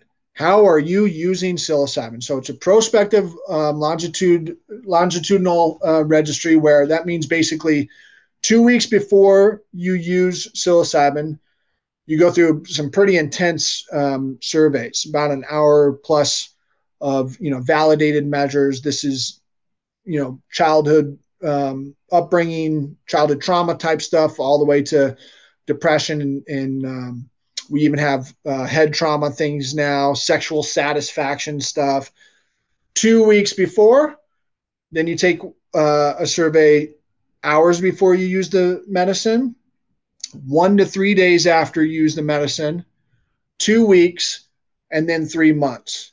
And that gives us a really wide look at okay, what are people doing? What are they? Um, what are their successes? What's the average amount of um, uh, psilocybin they're using? Um, how many people are they with? Are they with a therapist? Are their are their health outcomes positive or negative? And so we started that. We started Unlimited Sciences in 2018. We are going to publish our very first paper September 19th, next week. It's been like four plus years in the making of collecting this data and putting it together. And the first paper, uh, I should kick myself for not knowing it off the top of my head, but but but it's something it's something crazy like uh, psilocybin. Uh,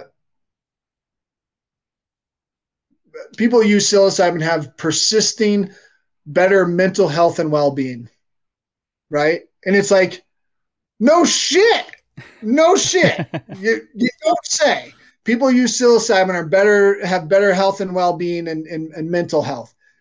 No shit. And i knew that. I knew that we're not gonna now that we are finding some really super interesting stuff. So i'm not gonna i'm not gonna downplay our, our study that i spent so much time on but it's kind of like I don't need Johns Hopkins to tell me anything about our study or psilocybin being safe or effective. Or I know, I know. However, I also know that there's a huge magnitude of people who need to be told what to think or what to do, you know, and so they've got to read it in a research paper. And, and look, look, I, I shouldn't sound so ignorant. I know how important these things are, and it is very validating um, but I, I do find myself getting a little angry and taken back about why we are taking so long to implement natural medicine back into our lives. Like we're, we're validating nature. We're asking for permission uh, to use something that we've used for thousands of years. And, and now we're like, well, let's just see what the studies say. Let's just make sure everything's okay. You know, like – it's it's quite baffling to me and and even even on like a recreational thing like all these studies are depression and smoking cessation and end of life anxiety and and and that's what we need to use these for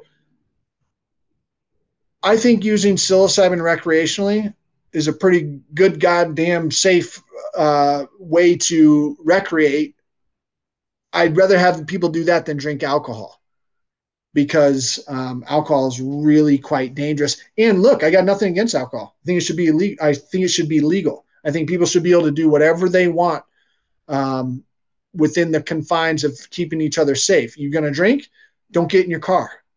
But if you want to drink, go for it. Don't care. Um, that's your that's your choice. And the same should be for for psilocybin. But going on a rant there. Long story short, our study um, is validating the community's use, showing that they know what they're doing, that they're having consistent uh, well-being post psilocybin trips. They're doing it safely. Very small. It's there, but a small amount of people are needing psychological help post experience. So this is not without its its uh, warnings and, and um, um, caution.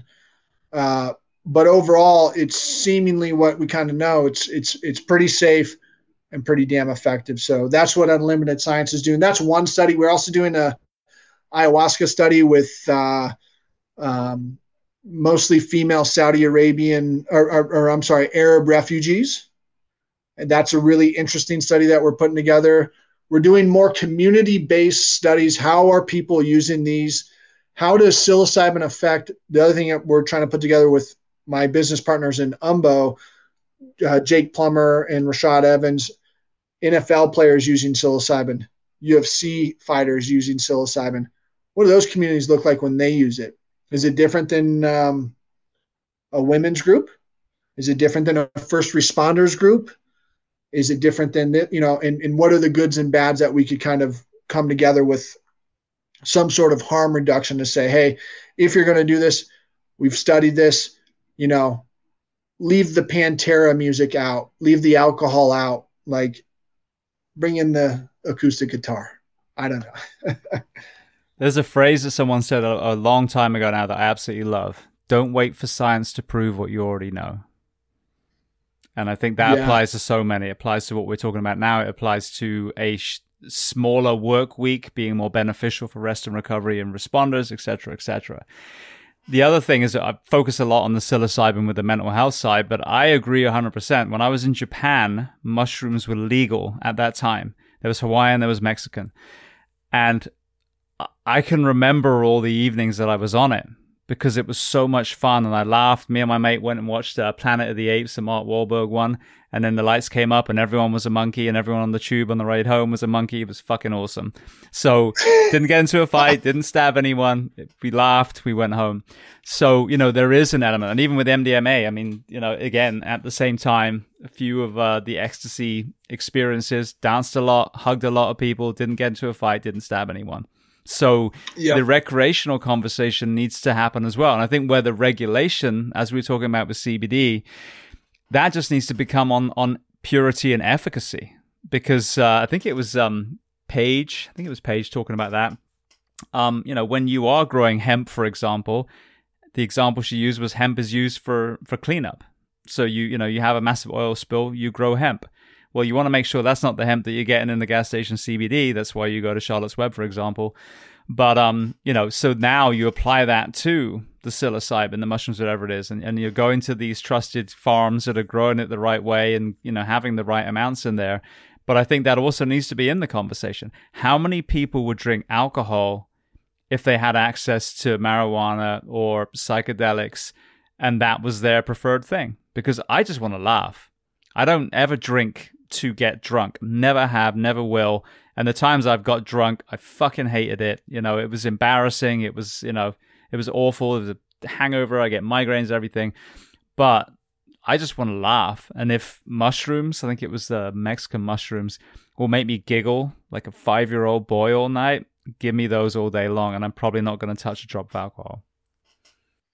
Yeah, well, that's a that's a big thing that we're seeing is that a, a lot of people are giving up alcohol um, and it, and it's that's a that's a good thing. I mean, I think alcohol is a it's been very detrimental in my life. Uh, whether it was you know my dad using it, my brother using it, and me using it um, extensively, and a real problem with it, and tons of embarrassing moments. And I had no problem getting drunk, you know. Um, and psilocybin has shifted something in me where I just does not appeal to me. And and honestly, is having you know, once I had my kids, I shut down my drinking big time. You know, I'd still maybe on a weekend drink and drink to a point where maybe I'm slurring my words, okay, which is embarrassing in itself when you're an adult doing that. And look, man, it's it's a problem. It's a it's a genetic disease. Um, but I remember I had a glass of wine at Thanksgiving. I'm like, you know what? I'm like so mentally fragile right now and my like I cannot do anything to jeopardize where I'm at. So I'm like done with alcohol. I'm just fucking done. And I haven't drank since then. And uh it's it doesn't sit the way it used to. And maybe that's just age too, you know, but I also feel like, you know, these plants have a have a essence, these fungus have an essence and energy that kind of like, hey, once this is in your body, you don't want these other toxic things in your body.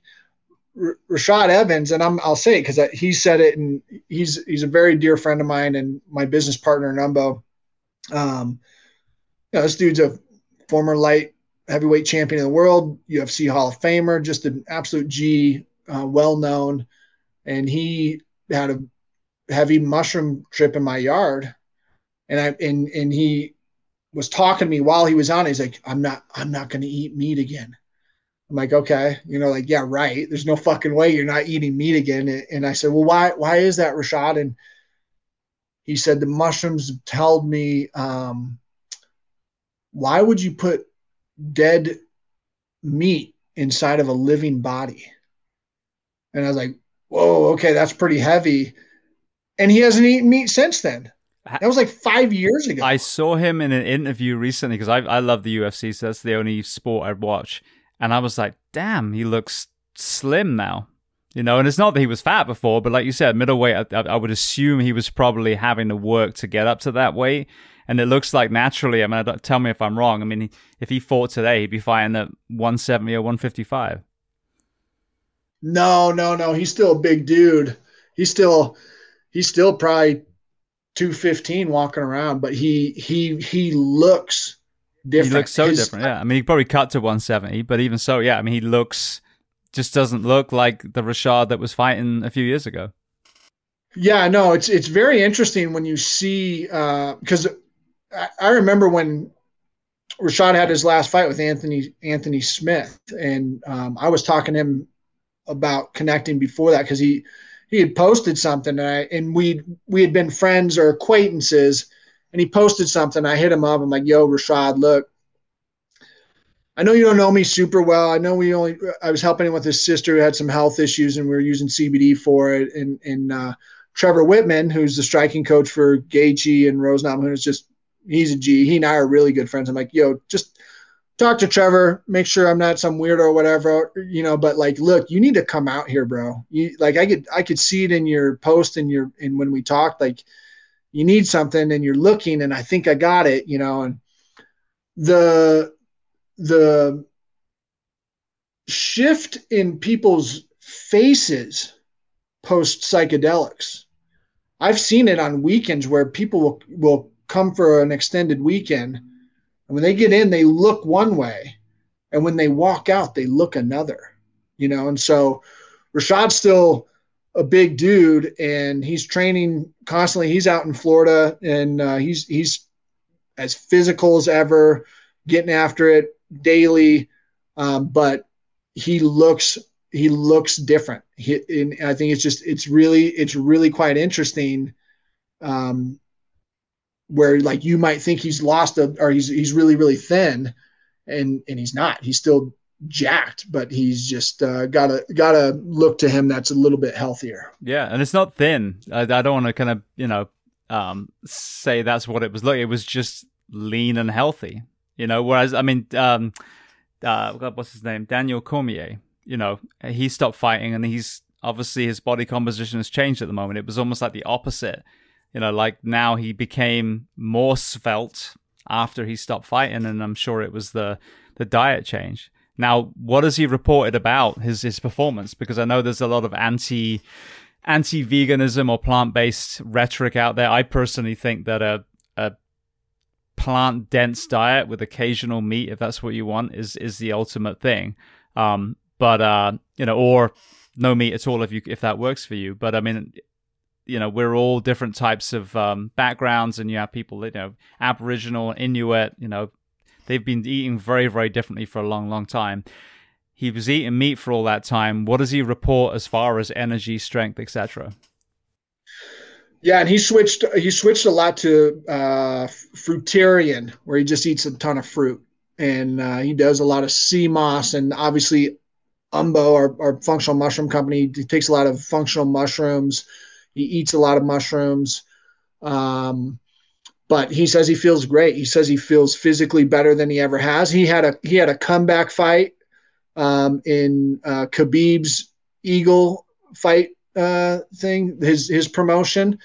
He had a comeback fight. Uh, maybe it's been a, a couple years now, but he said he training in that he felt great using uh, MycoRise, which is basically cordyceps mushrooms. Cordyceps is um, kind of known as the athlete's mushrooms, so he was using a lot of those for training. But um, sea moss, no meat, no alcohol, um, tons of fruit, mushrooms, he said better than than he ever really has. So, um, yeah, he's looks good, feels good, and he's he's a G. So you've been talking about umbo. Let's talk about the different types of mushrooms. Obviously, we got the psychedelic side, but talk about all the other, you know, the range that you have now for people listening. Yeah, so when I talk about mushrooms, especially when we're talking about Umbo, our functional mushroom company, and, and working with Jake Plummer, who's a former quarterback for the Broncos, and and uh, uh, one of my best friends now, and Rashad, it's it's really challenging because whenever you talk about mushrooms, people are like, "Oh, is this going to get me high?" Right? So I always tell people there's three categories of mushrooms. You know, this is this is an oversimplification. Gourmet mushrooms, functional mushrooms, and medicinal mushrooms. When I say medicinal, I'm talking about psychedelic psilocybin containing mushrooms. I say that medicinally because as laws change, that's what that's what the terminology is going to be for that. Functional mushrooms are 100% legal. They're in all all you know Whole Foods, Sprouts, all the stores, natural grocers, all these grocery stores. These are like lion's mane, cordyceps, reishi, turkey tail, and then gourmet mushrooms are what we're used to, right? Button mushrooms on pizza, right? That's what I think, or portobellos, and not all those mushrooms have to live in one of those categories. Lion's mane, in particular, delicious mushroom, really good gourmet mushroom. Also, incredibly functional for your cognitive um, health, and therefore it's medicinal, right? So, but for a little bit ease to kind of understand where we're talking, you have your gourmet mushrooms, which aren't really thought of as health and wellness, or I'm trying to help my gut health. So I'm going to eat, you know, this. Functional mushrooms do that you want to talk about gut health, turkey tails are really solid mushroom for gut health. You want to talk about lung health, um, respiratory health, cordyceps is a really good mushroom for that. Cognitive health, I, I believe that there's going to be big changes to the way we treat um, Alzheimer's and dementia with the um, diterpenes inside lion's mane mushroom. So lion's mane is one of those functional mushrooms, 100% uh, 100% legal that you could buy anywhere and uh, mushrooms that we sell at Umbo, getumbo.com. Um, those are a category in its own right. And um, where we're headed with our company. And then again, uh, medicinal mushrooms are psilocybin containing mushrooms. See, I, again, you talk about respiratory health, for example you know, two plus, well, three years ago now, something swept through our nation that affected respiratory drive. And, you know, firstly, the underlying health of the nation is something as a drum I've been beating for three plus years now, but also learning about some of these plant medicines that could have helped, you know, and on top of, you know, the respiratory trainers. I mean, just simple exercise so that people were able to move, you know, infection off their lungs. So when you hear about a yet another um, option, a plant based option forget what the name is. I mean, there's another one sweeping through now. My son just had it, and I kind of, I think I fought it off at the moment, but it's so encouraging again to hear, like, okay, I was a combat martial artist myself for a long time. My brain has been dinked quite a bit. You know, what is going to help that? What is going to help gut health? I mean, we destroy our gut biome with alcohol, with caffeine, with the processed foods. So it's encouraging to hear now that ancient medicine. I'm sure a lot of the mushrooms, I'm assuming, probably came from the Chinese, especially because they're known for their herbal medicine. That again, as an arrogant modern society, we're finally dropping some of that and going back and saying, okay, humans that were existed before us since the beginning of time, what are we missing here? Yeah, and that's what I try to tell people too, especially when you talk about it. I'm sure you're you're very physically fit, you're maintaining your your body, you're probably not really seeing a lot of issues, you know, maybe aches and pains here and there a little bit.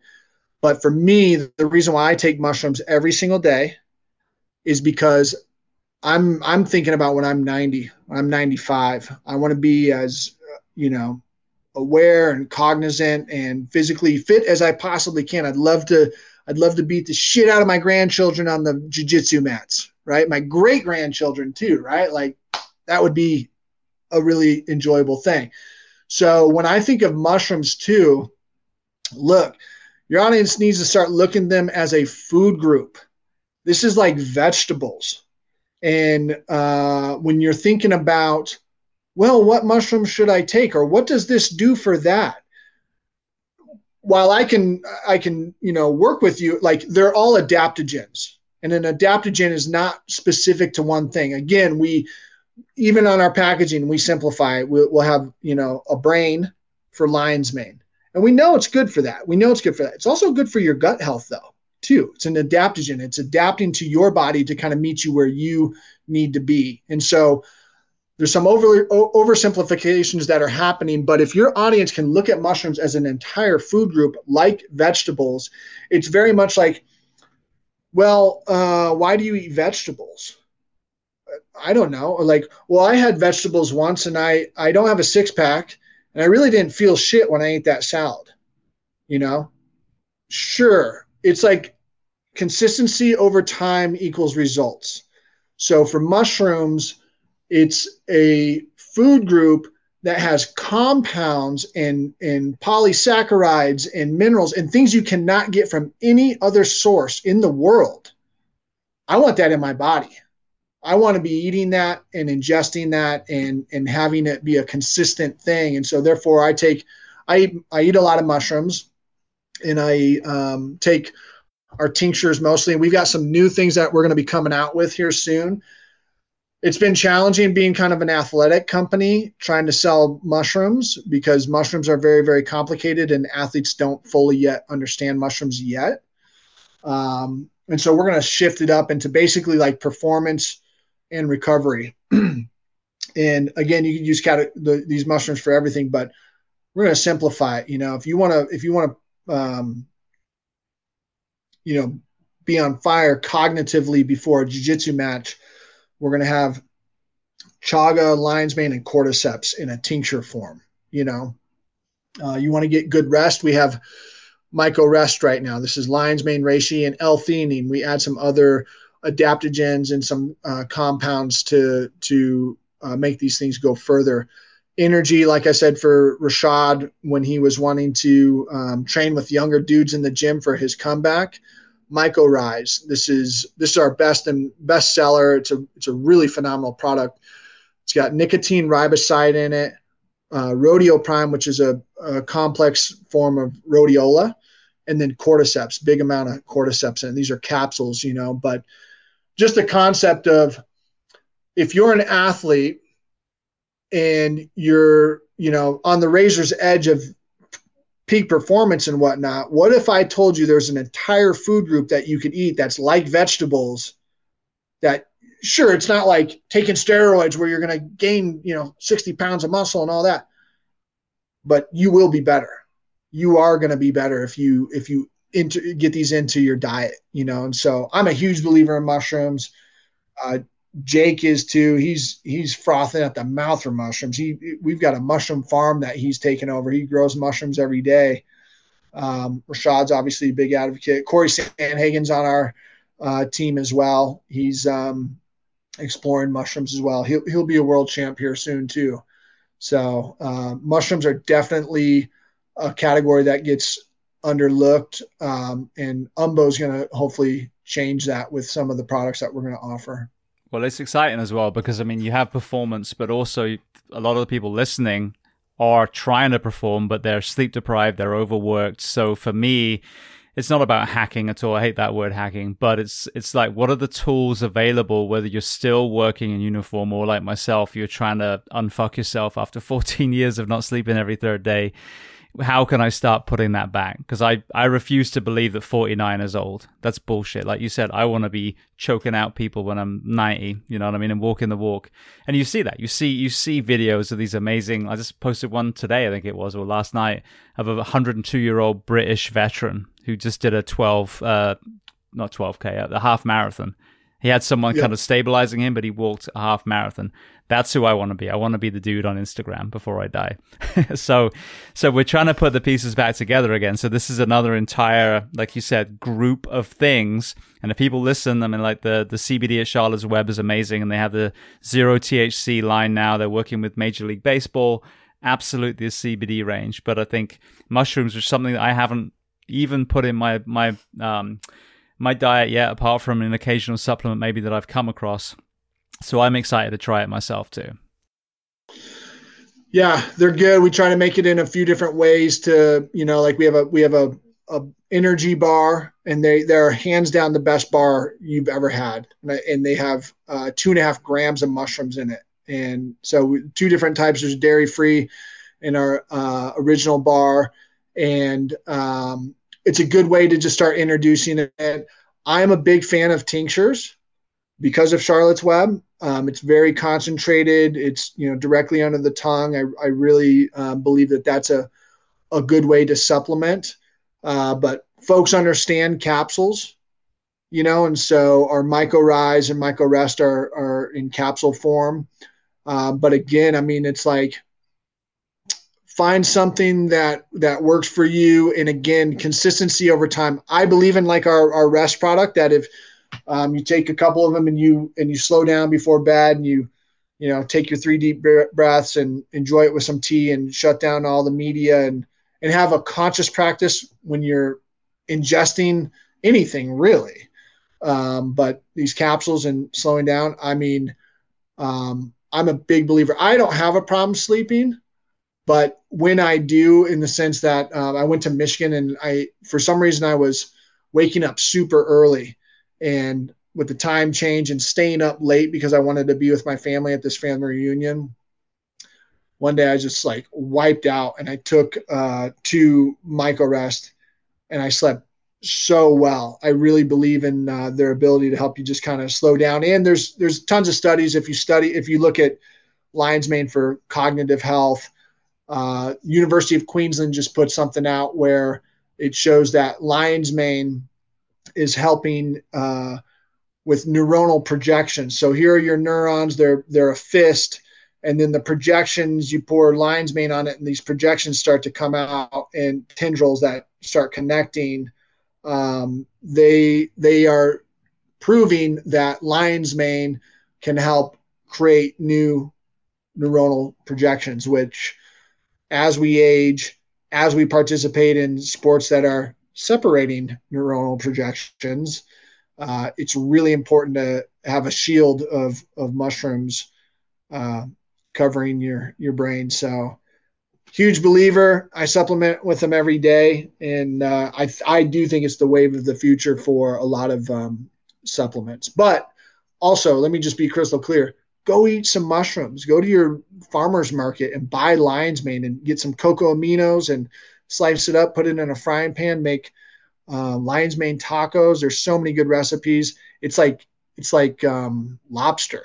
It's like poor man's lobster. It tastes really kind of um, it's tremendous. But eating mushrooms is the best. But if you can't, getumbo.com is where you could go to to uh, check out what we offer. And if we're not offering what you want, go find it somewhere else. But get mushrooms in your diet. It's a whole food group you've been missing. And consistency over time equals results. You don't see something the first two, three days, keep at it. Just be consistent. It'll pan out. When you're doing the tendril thing, I watched the Last of Us series with my son. Do you know what that is? Yes. I bet the mushroom yes. world were like, oh, fuck, really? Mushrooms create yeah. zombies? We're going to do this now? yeah, we uh, we saw that coming and we tried to do a little mitigation beforehand, but uh, you know, people who would adhere to that, you're not going to sell them shit anyway. No, exactly. They're going to be drinking monsters and gaming all night, so you're fine. Yeah. all right. Well, I want to throw some very quick closing questions at you so I can let you go. The very first one I love to ask is there a book or are there books that you love to recommend? It can be related to our discussion today or completely unrelated. Yes, because I'm here, let me. Oh, I might have moved it. Dang it, I did. I was on the side of my bed. I was going to say The Lost Art of Dying. The Lost Art of Dying is a really good book. I'm I, my next step after after Umbo, and I'm already starting on it, is a little bit um, around planning for for your death, and honestly, like green burials, things of that nature. If if you want to talk about a industry that is ripe for disruption, it's the it's the burial process, and we die like cowards here in the United States. Um, most people have no plan they're leaving it on their their loved ones to do, and about one hour of work would mitigate a hundred hours when you die. And I'm I'm putting some stuff together to offer that to people. Just a really quick planning thing where people kind of have an idea about how to go about their their death. So the Lost Art of Dying is a is a good book. I had a guest on BJ Miller, and I actually heard him on Tim Ferriss first. Um, he beautiful. Yep. yep, yep. So he lost. Uh, let me see, one arm and one leg, I believe. So he was uh, basically electrocuted. Yeah, both legs. Okay. Um, yeah, through uh, getting on a tram, he got arc through his watch and blew all his limbs off. Amazing guy. The second time he came on, I think his book was called um, "How to Die." I think I might be wrong, but if people Google his name, and it's all of that and even even so let's say you are older and you listen to this or god forbid you've got you know some diagnosis where you know you're not going to be around for forever it was like cleaning out your house getting your paperwork in order the burden that some of us leave the next generation by dying you don't think about um, and even like with with the the actual mechanical processing of my body i want to be cremated i'm not just fling me over in the atlantic halfway between england and, and america and we're good to go. No skeletons, no yeah. no holes need to be dug. I don't need a, a tombstone. But it is it's interesting because we do hide from it, all of us. And I, and I would wonder if actually I don't wonder. I've heard a lot of people say that they realized that there was more through in their psychedelic experience, and that gave them a lot of peace. And I've and I've heard even you know terminally ill patients that are at the end of life doing psychedelics and finding peace with their own mortality. So it kind of circles around to our earlier conversation. There's an incredible group in Canada called TheraPsil that's um, working with end of life patients and changing legislation up there to help them use psilocybin. So yeah, amazing. All right, well then, what about uh, a movie and or documentary? You know, I don't watch a lot of TV, man. I I uh, I, I, I just don't. Um, the Culture High is one I watched quite a few years ago. That's something that I talked about. Um, I think that's an important um, documentary that doesn't get talked about, but uh, yeah, man, movies for me are an escape. There should be an escape, like Avenger type fake stuff. You know, there's too much heavy shit in the world. I don't need that in a in a movie as well, man. I'll I'll I'll live my nightmare every day. All right. Well, then the next question is there a person that you recommend to come on this podcast as a guest to speak to the first responders, military, and associated professions of the world? Yeah. I mean, let's see. I've got you, you've you've had some of them on already. You know, I mean, uh, Marcus Capone, Jesse Gould, Kate Pate. You know, you you run a you run a tight ship here, but I would suggest maybe um, Heather Jackson's always got such a tremendous story, um, similar to Paige's and obviously yet so different. For some reason, what came to my mind is my friend Drew McManus, who um, has a band called Satsang. And uh, they're the Heroic Path to Light guys are humongous fans of his. And he's got a particular song called I Am that has been really moving for them. And I know I know quite a few people who it's like their their anthem after they they hear it. But Drew is an incredibly unique human being who is actually a jiu-jitsu brown belt. Um, has a touring band, played Red Rocks, dope, dope human being. He's a good friend of mine and uh, incredibly relatable uh, person who first responders and firefighters, everybody likes Drew. He's a good dude. Brilliant. Yeah, well, I'd love to get him on if you can help make that happen. I'll, I I can put you guys in a thread today. Beautiful. He, he actually did that painting right there behind me. Did uh, he's a he's an artist. He's a he's a dynamic human human being. His songs uh, are so incredibly touching, and then he's such an asshole on the mats. You know what I mean? it's such a beautiful dynamic of just being a, a thug, leg locking, you know, career ending heel hooker. And then he puts out songs like I Am, you know. I am he's, an he's asshole. Beautiful, He's, he's, dope. Brilliant. All right. Well, then the last question before we make sure everyone knows where to find you and Umbo and all the things we talked about today. What do you do to decompress? Jiu Jitsu all day long, man. 6, 6 a.m. Um, Monday, Wednesday, Friday. I go to open mats Friday nights, and then I hit the mats again on uh, Sunday 9 a.m. Uh, jiu-jitsu has been really important to me to physically move things through my body, to sweat out trauma, you know what I mean, and and to have a, a community of brothers and sisters who are are there for it. And and I and I like people who have the mentality of like my joy is is physical pain. You know what I mean? So for me, decompression absolutely looks like um, jujitsu and or elk hunting in the woods by myself. That's that's something I do, and it's September. And to be 100% honest, the moment I'm off of this, I'm racing up to the mountains to go elk hunting uh, with some friends. And as we talked, just got back with Matt after he was successful in killing a bull last week. Um, jiu-jitsu and elk hunting are my go-tos for calming down. Brilliant. I was just having a conversation with some of the guys I train with, and I'm like, you realize this is the only sport where your partner will turn around and maybe you happen to be, you know, tapping them out at that point. They're like, let me show you how to make it worse for me. No one else does that. Then boxer says, "Let me show you how to hit me harder," you know. But in jiu-jitsu, like, yeah, you choke me, but I, I it's more of a crank than a choke. So, you know, if you move over here a little bit more, oh fuck, fuck, fuck, yeah, that's it. yeah.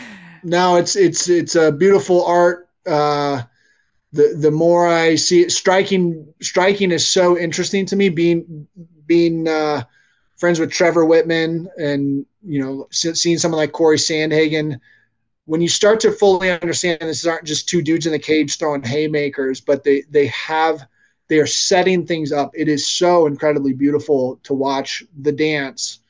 Uh, but yeah, it, it's very it's very interesting that my favorite hobby is trying to kill people and trying not to be killed. Yeah, you know. Yeah, absolutely. All right. Well, the last thing then, where can people find Umbo? Where can they find the nonprofit? And then where can they find you on social media? Yeah, you go to getumbo.com is our website, and then getumbo on Instagram. That's where we kind of have our biggest audience. Um, unlimitedsciences.org. We are going to be popping a call center next year for people who want to better understand how to um, safely use psilocybin. We reference data. We are not giving medical advice, uh, but unlimitedsciences.org and unlimited sciences on Instagram is our, our other larger audience.